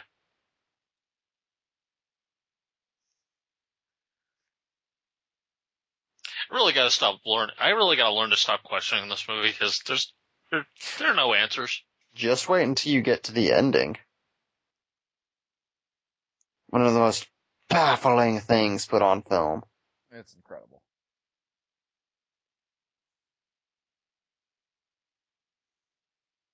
I mean, normally when stuff like that happens, you can say to yourself, well, if you read the book, the ending makes more sense. The ending makes less sense if you've read the book.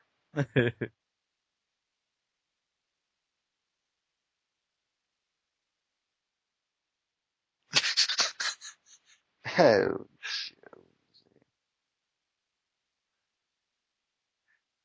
This dude went on to win awards. this is a prestige fucking cast.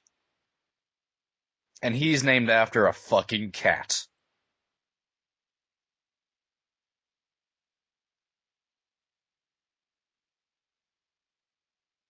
Seriously, he's named after a fucking cat. Run, Damian Lewis, run. Stephen King was just high on pain pills and watched Alien.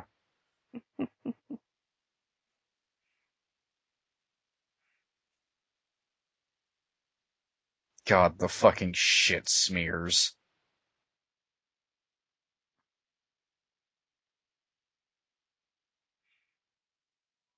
I, I just like how autobiographical this is. Like, King wrote this in a hospital bed after getting hit by that van, so it's just graphic descriptions of pain and graphic descriptions of bodily functions. that was his life for a while.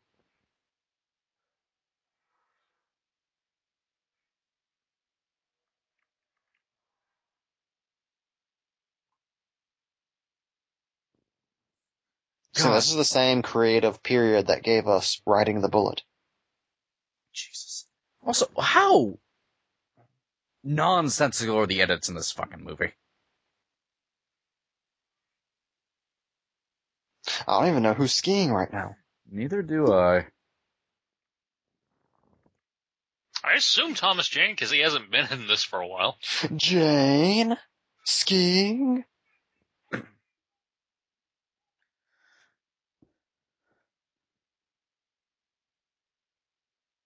This is page 750. Wow, there was a fucking wipe. Jesus Christ.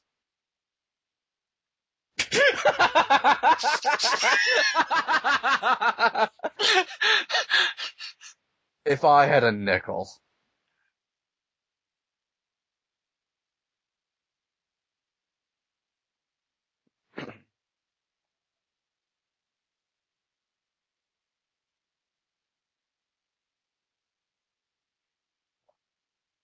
Question, have you ever seen the adaptation of Riding the Bullet, the one with David Arquette?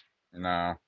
It's not a good movie, but it's fucking fascinating because it's the only, and I mean the only Stephen King adaptation that is actually structured like a Stephen King story with all the weird tangents and internal di- dialogues. I think it's like word per word. Really? I'm surprised that's, a- that's able to be pulled off. Like it, it it's basically plays like a dead serious Family Guy movie, but it's worth seeing at least once just to see that done in film. It's worth the experiment. The th- Now, I'll see if I can pull up a clip for it after we're done, because it's a hell of a thing. Also, I want that screen cap of Freeman being examined while in that suit with those eyebrows. and just have it forever.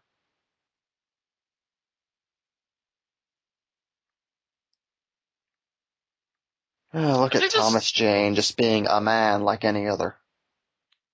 I legitimately just learned Thomas Jane's name in this.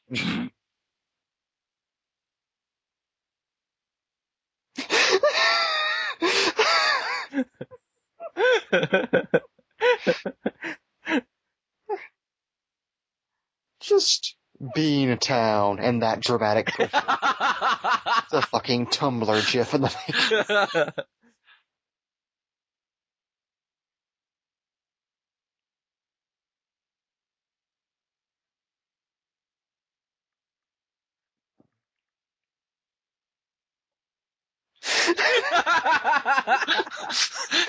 this is this is just him as the six million dollar man.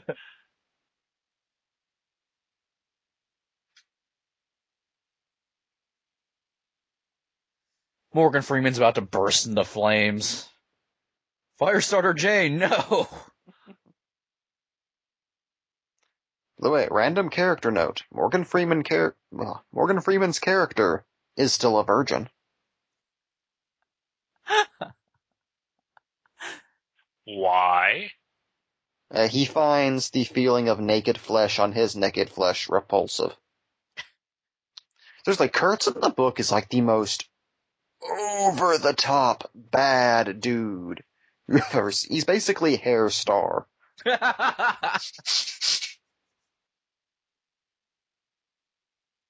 God, I, you know, impaired Stephen King is just a fucking treat, is a gift to the world.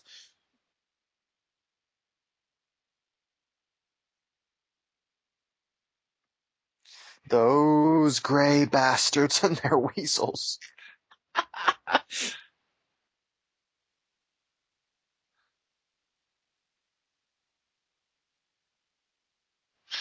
This scene is not blocked well, I'm sorry. No, it, it looks terrible. Why are they framing just the eyebrows? So everything the camera's doing is just incorrect and wrong.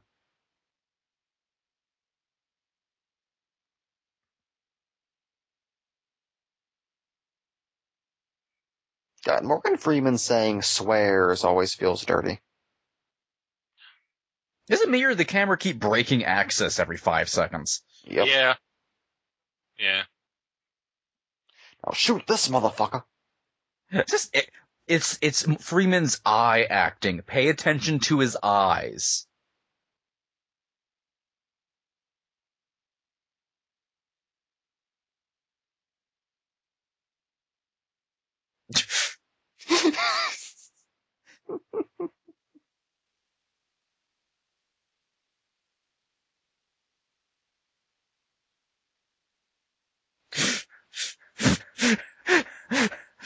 Our boys. Meanwhile, in the book, Kurtz really, really likes slaughtering Americans because he is a military man.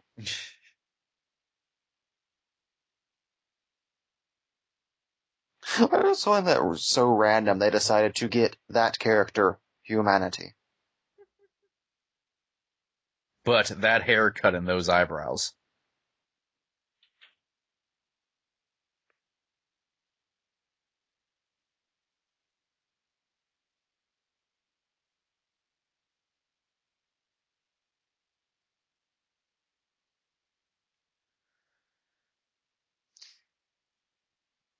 Yes, the third act of this story is Henry and Owen having a bromance. For some reason.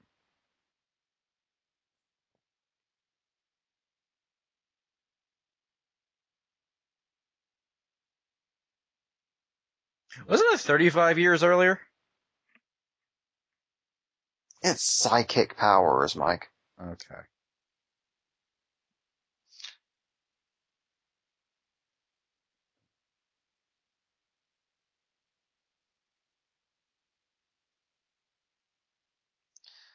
I like how psychic powers are only in this story as a plot device to save exposition.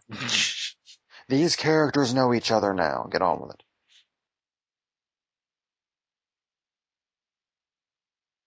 It's one of my favorite uh, Stephen King conventions. Just this character is randomly psychic in an unrelated story.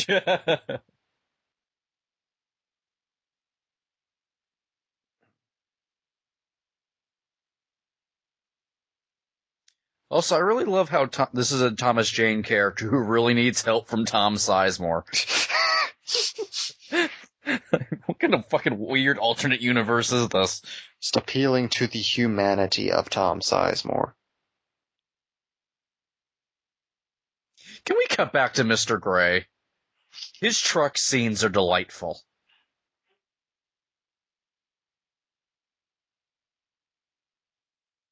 Some kind of shit is gonna hit the planetary fan.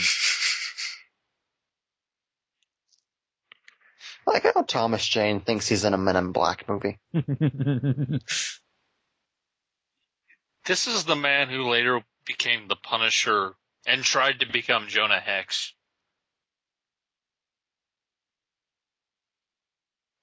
If only this movie had a lengthy scene of Mr. Gray taking a shit for the first time and being disgusted. like the Beyonder? Yes.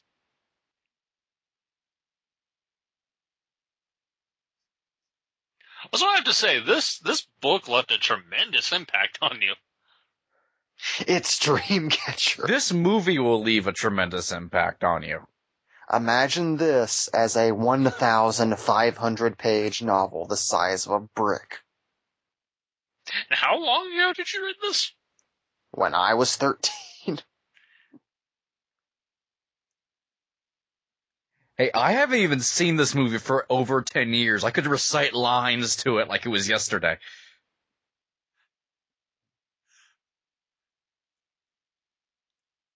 Dr. Boston. This this is just. Hello, Bobo Harry Dean Stanton. that's the magic of Stephen King is even whenever he's writing garbage, it's Stephen King garbage, so it's incredibly iconic and leaves an impression. I love how unnecessary all this is. Owen was just going to kill him there.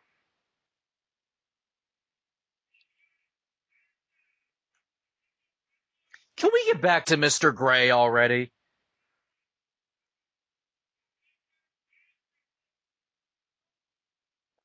I'm sorry. Once Mr. Gray shows up, I don't care about any other characters.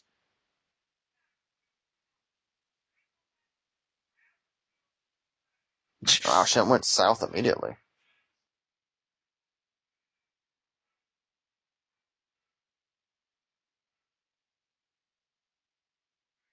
Well, see when Morgan Freeman has to go off the board.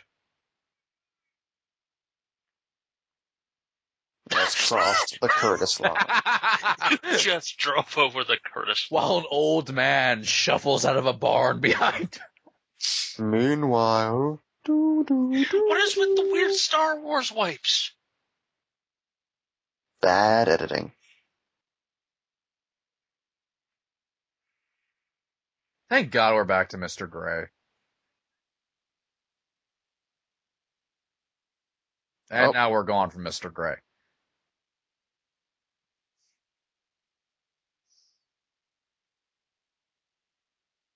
God, unfortunately, in this version, we're not treated to a 400 page chase of Curtis chasing after Henry and Owen in a snowmobile with Curtis's assistant, who is also infected with virus and farting uncontrollably. Also, did we just see like the first person view of Doom from Thomas Jane's character? Maybe. Aha. I love oh, Jonesy realizing he control his he can control his mind. Oh God, I forgot. what? I forgot about this. What I love is this exact scene is in John dies at the end, but it's played for comedy. Punisher, no. Frank What's that punishment?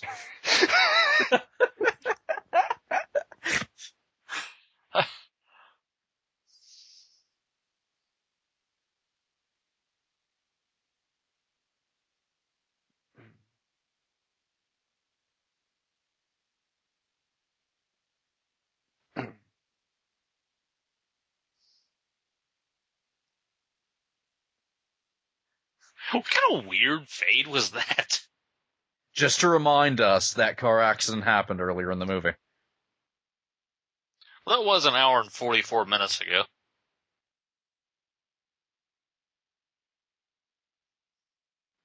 I love Jane delivering all of this like it's the most serious goddamn thing in the world. After just talking to his gun as like it was a phone.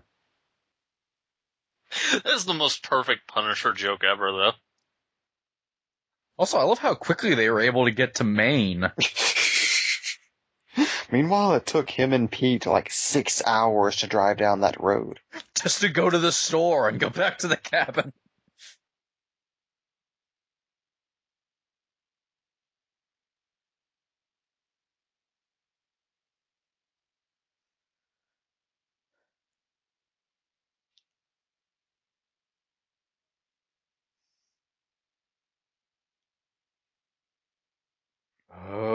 We go.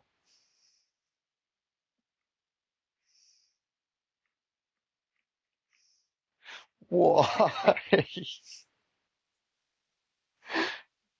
Donnie Wahlberg as a middle-aged man with Down syndrome who's dying of leukemia. It is at Tasteless Junction. Oh my god. All of his Scooby-Doo stuff.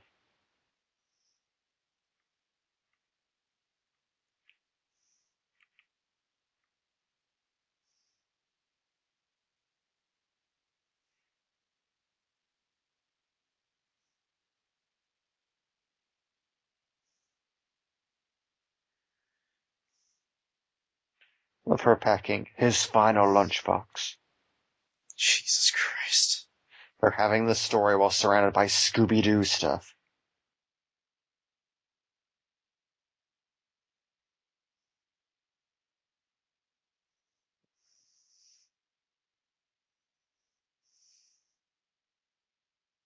It's just the amount of offensive that the look on Wahlberg's face. Like he's just doing simple Jack.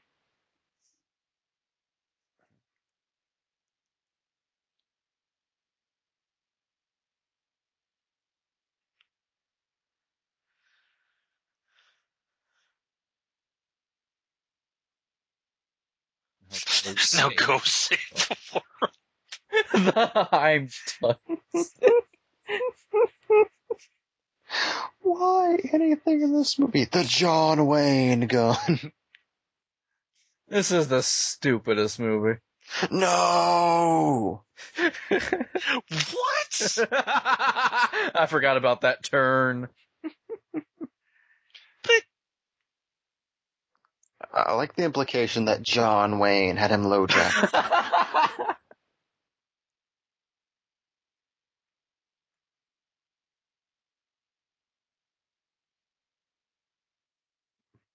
Massachusetts, eh?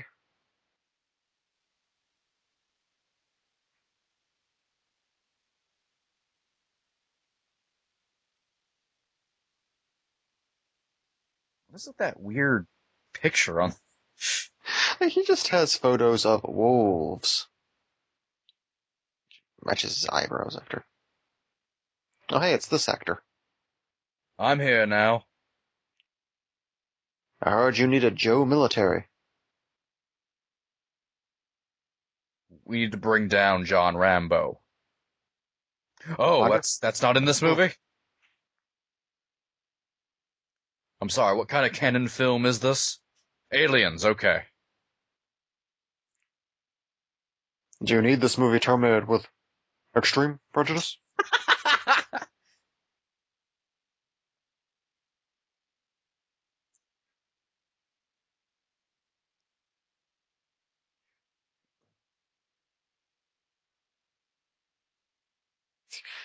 I like him pulling a Columbo.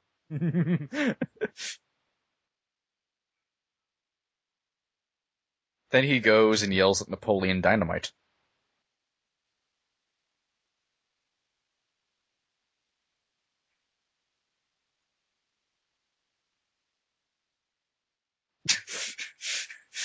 I like how now every wipe from scene to scene is a Star Wars wipe. I feel like this when- movie, it's like this movie is edited live. Remember when Jason Lee was in this movie? A year ago. I like how he has to keep switching vehicles for no reason. And pulling up his parka. Wait, they didn't do the sound effect for that? You get the idea. Look how once again there was no reason to have a scene of him switching vehicles.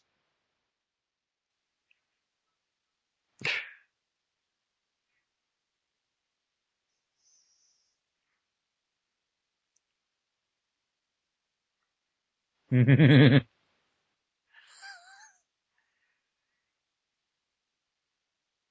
love him making a British face.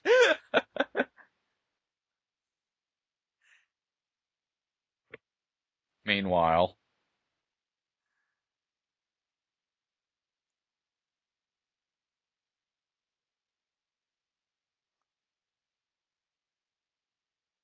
It's what I've always loved is just the voice Wahlberg puts on.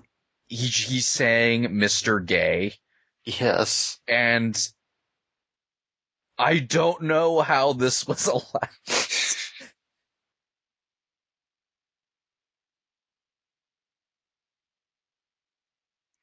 I don't know how any of this was allowed.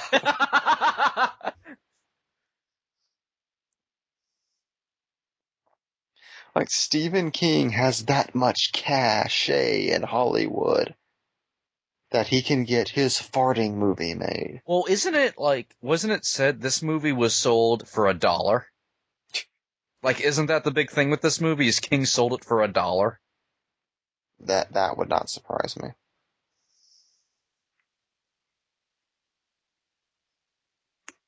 Yeah, he seemed really excited about its production. Did.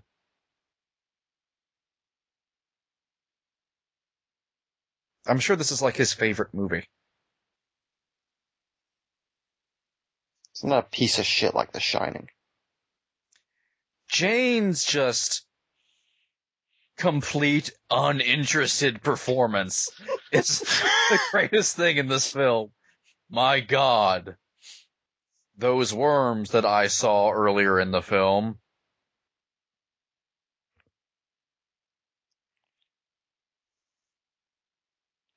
My favorite thing about Thomas Jane ever is how open he is about the fact that when he was a teenager, he was a gay prostitute. Which he swears to this day does not make him gay because he has fucked pussy and buttholes and he likes pussy better. And only a real straight guy can admit that. What I love is, he's right. I know. like Thomas Jane is such a manly dude. He will totally admit that he blew a guy for a sandwich once. You can look that up. In the back Google of a that car. shit. He blew a guy in the back of a car for a sandwich once. Let that color every movie you see with Thomas Jane in it. You guys do Watch realize that's widely that. known, right? Yeah, that's why we're talking about it. Like you don't have to remind anyone of it. People know. I feel it's faded away though. That does not get spoken It's about no, it's not enough, faded- like here's- Thomas Jane. Here's the thing. I think it's been accepted because everyone simultaneously said it's okay for the Punisher to be gay. Hey, don't let Thomas Jane hear you say that. You will beat your fucking ass if you call him gay. and possibly fuck it too if you pay him enough. I love Thomas Jane so much. Thomas Jane is like the best crazy drunk uncle you could possibly have because he is fucking nuts. But in like a delightful way. He's in a delightful, I just spent like six weeks locked in a room creating a fake trailer to a six million dollar man movie. Using footage from various films and TV throughout history. Can I put it on your website? Oh yeah, go ooh, fucking listen to his Nerdist episode where he just springs that on Chris in like the last five minutes. Cause he has nowhere to put it. Was that CGI? Yes.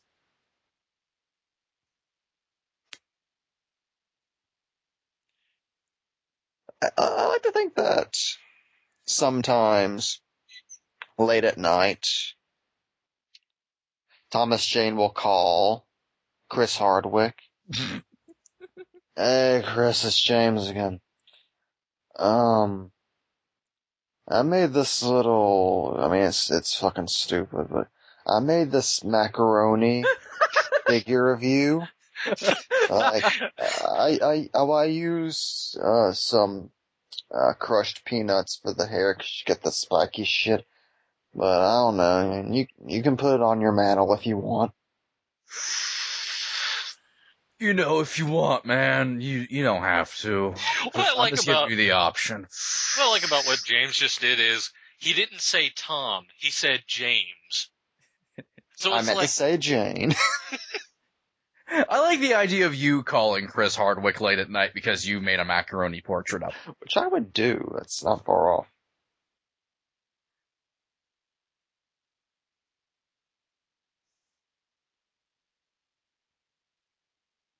I like how Jonesy's bloated dog is the MacGuffin of this movie.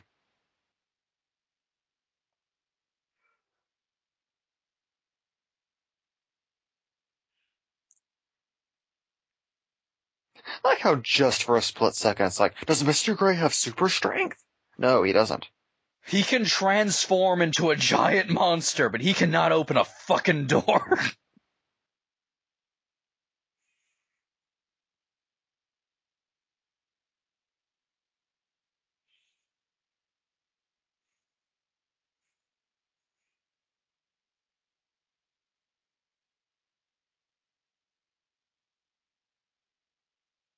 Quick, Mr. Gray, pick go pick up the worst fake looking dog ever.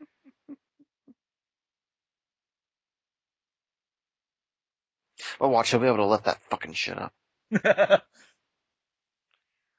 lo- I love Owen and his plot photograph.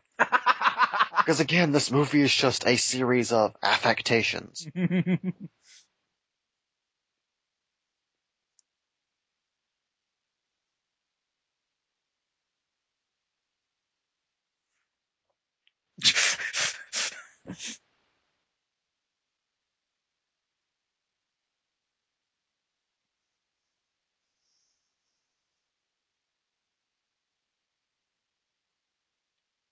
Tom Sizemore just told Thomas Jane to stay put. He'll do the dirty work.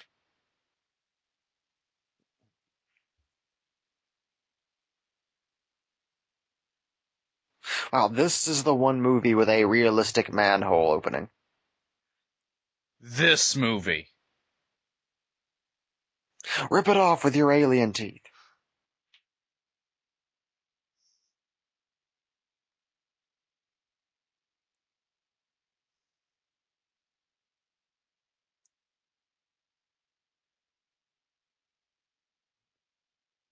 Tom Sizemore approaching this uh, shack goes on for another three hours. Dun da da da da dun da da da dun da da da. I just want to say, Tom Sizemore and Morgan Freeman are having a gun battle, with Morgan Freeman using a helicopter with a Gatling gun. Well, Morgan Freeman has those eyebrows.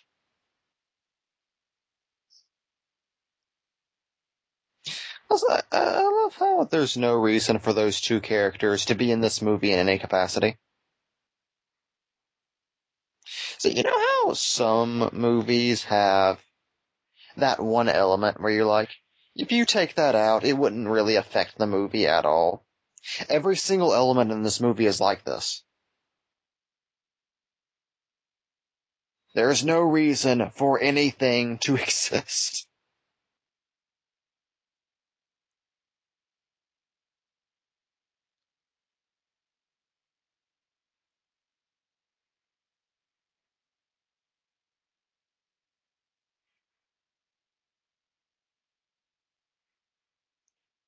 There's, I feel like you could cut out the aliens, and this movie would be more or less unchanged.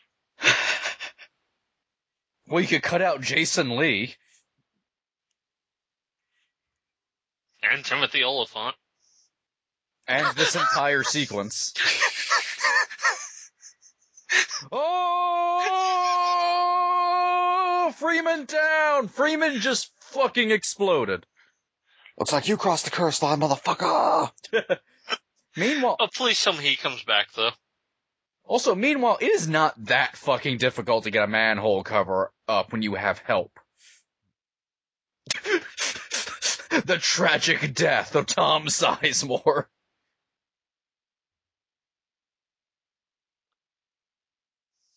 It's like Matthew Modine, Dark Knight Rises. oh. At least you see Tom Sizemore's death. Duddits looking on with his fucking Scooby Doo mus- lunchbox.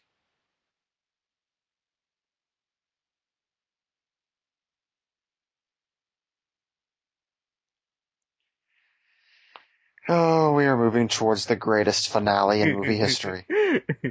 Also, God, I didn't realize he had the Scooby Doo doll too. Yep.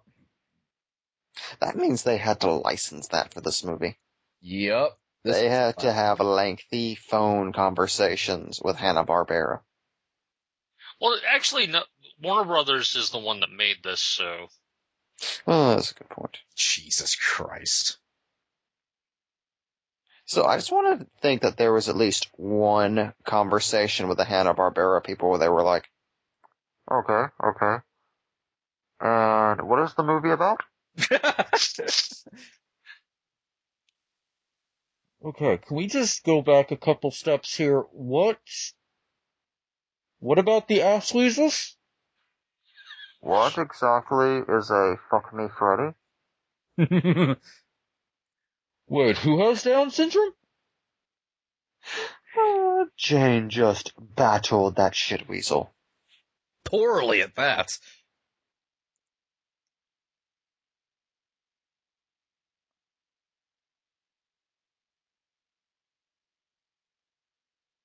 No, don't trust him, Jane. It's that horrible green goblin. God, Damian Lewis would make an amazing Norman Osborn. He He would. would. oh, can I, he please be the MCU Green Goblin?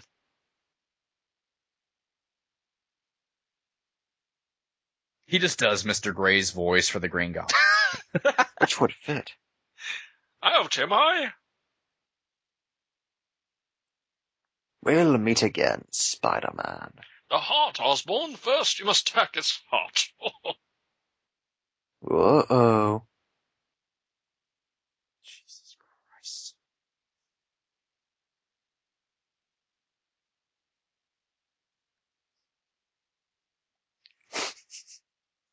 This is one of the worst movies. oh, I don't think I'll ever forgive either of you for making me sit through this. What are you talking about? This is incredible. It is, but I'm still never going to forgive you. it burns so good. yeah. One of many movies where the villain and the hero just lay down on the floor and have an interaction. Still better than Green Lantern. Why can't I be you? Oh god. They're just sitting down watching the plot happen at this point.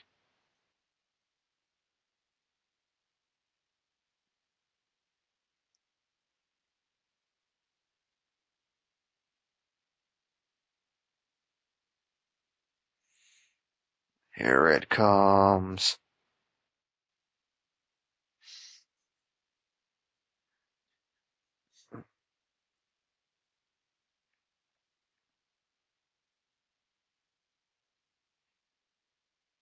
The drama.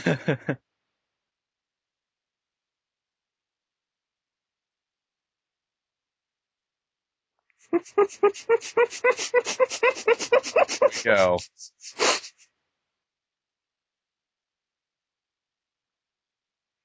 No.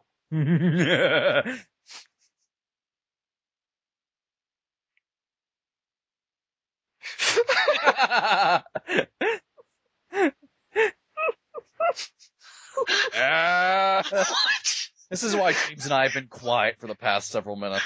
Wait, what? This isn't even my final form.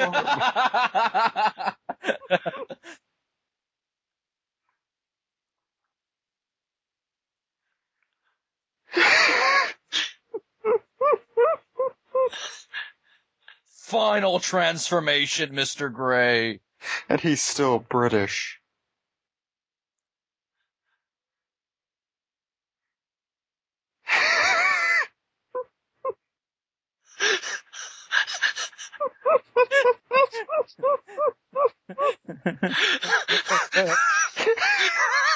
Yep, this is happening. and it's Donnie Wahlberg. I know. It makes it so much better.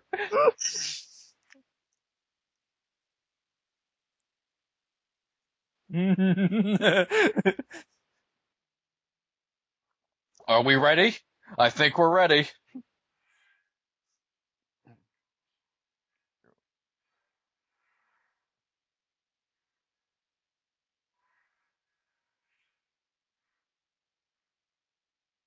It's happening.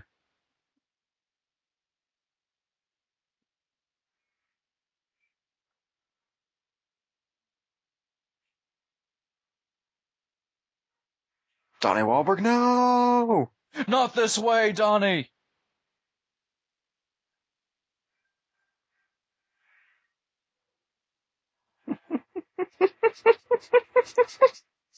I, I, it hasn't even gotten amazing yet. Here we go.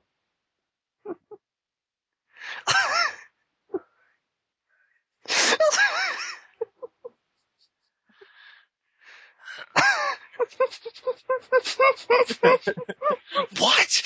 What? Final transformation, Duddits. Yes, Duddits is also an alien. This is like Martian Manhunter fighting the White Martian. Essentially. A drunken Timothy Olyphant is the most useless character in film history. Figured this plot out two hours ago.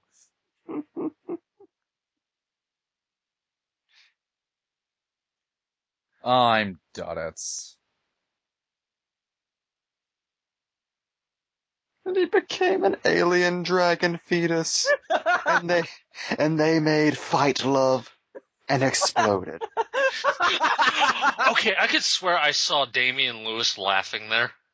That would not surprise me. I mean, he, they are being yelled out instructions about what they're supposed to be seeing by the man who wrote The Empire Strikes Back. God damn it. God damn, I love this movie. Fucking Thomas Jane nodding. Yep, that's about right. I knew this would happen. The fart blood cloud.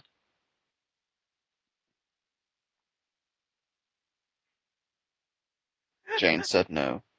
I love that the little worm decided to take a dramatic leap.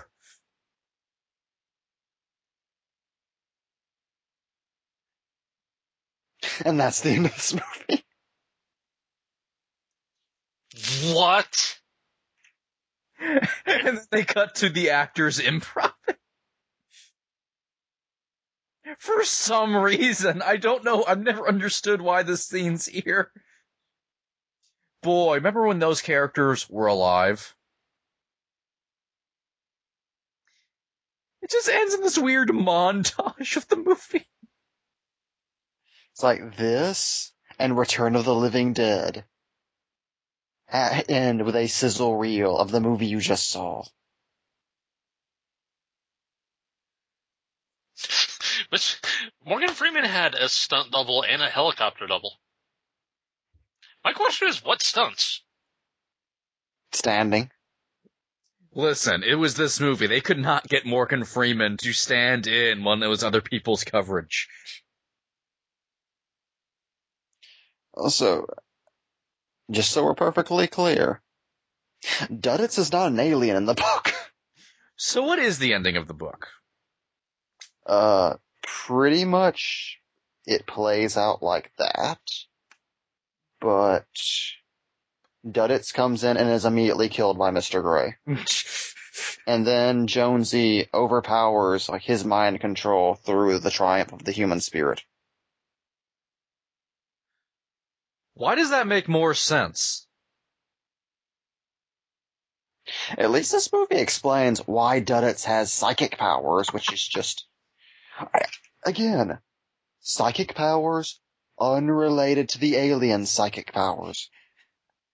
That was just a, even the characters bring up how that's a weird coincidence.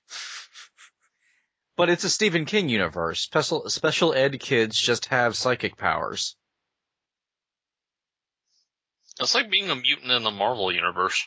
I just love the wrinkle that Duddits is an alien from a completely different yet similar race. With also that weird dick tail thing. Also, just that raises so many questions. like, why did, how did he have a mom? Was he posing as a child and shapeshifted to grow? Did he have cancer? Because thing he was pretending to be a child with Down syndrome dying of cancer, that is the worst alien in movie history. Also, I don't understand. Was it be, like Mr. Gray was an alien, but didn't appear to have any like learning disabilities or anything? What are you talking about? He was British. He was Cockney. Seriously, the ending they came up with for the movie is the retarded kid is Martian Manhunter, and that's why he's psychic. Which, to be fair, is a more fun ending. Oh, the dragon fight. That weird dragon sex fight. And because it's a bad movie, the dragon sex fight, rendered entirely in CGI, is still on the floor. and they don't move at all. And then the movie just cuts to black. H. Jonesy.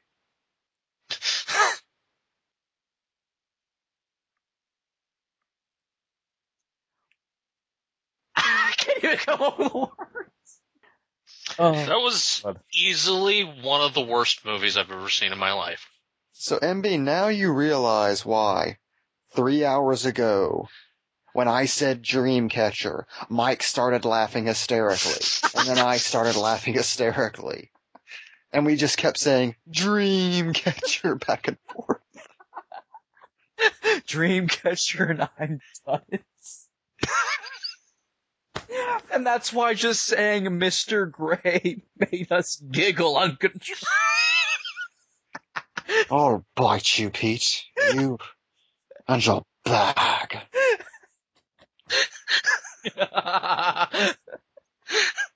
Digital visual effects by Asylum. Oh my god. Just think, if this had been made today, this would have been the beginning of a Stephen King cinematic universe that would have tied into the It remake. Like that- we, Uh, I don't know, we may be presented to an after credits scene. We could, we don't know. The after credits scene is just Stephen King sniffing cocaine. Thanks for all the money, kids. Can that be his like production logo at the end of anything?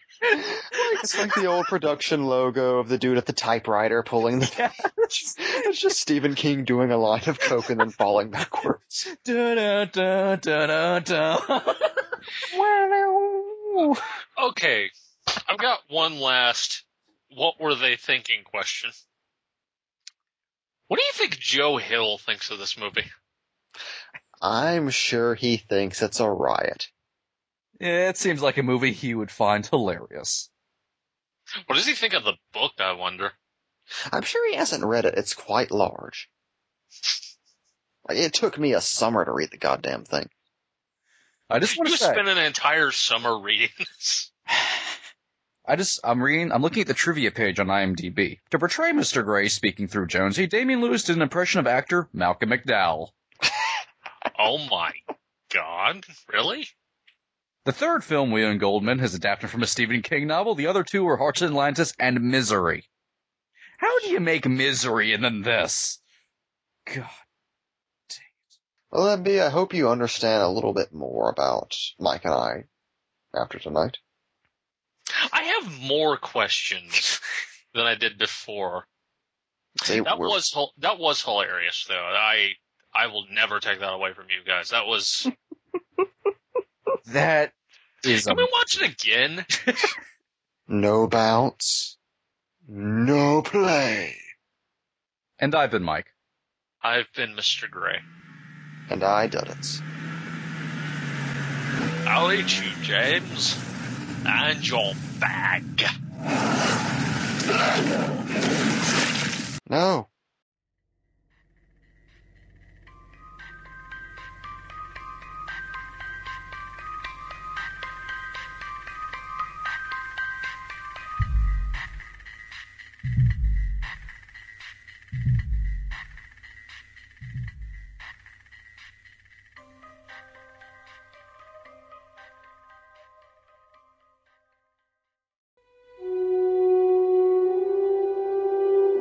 What you hope to achieve with this podcast?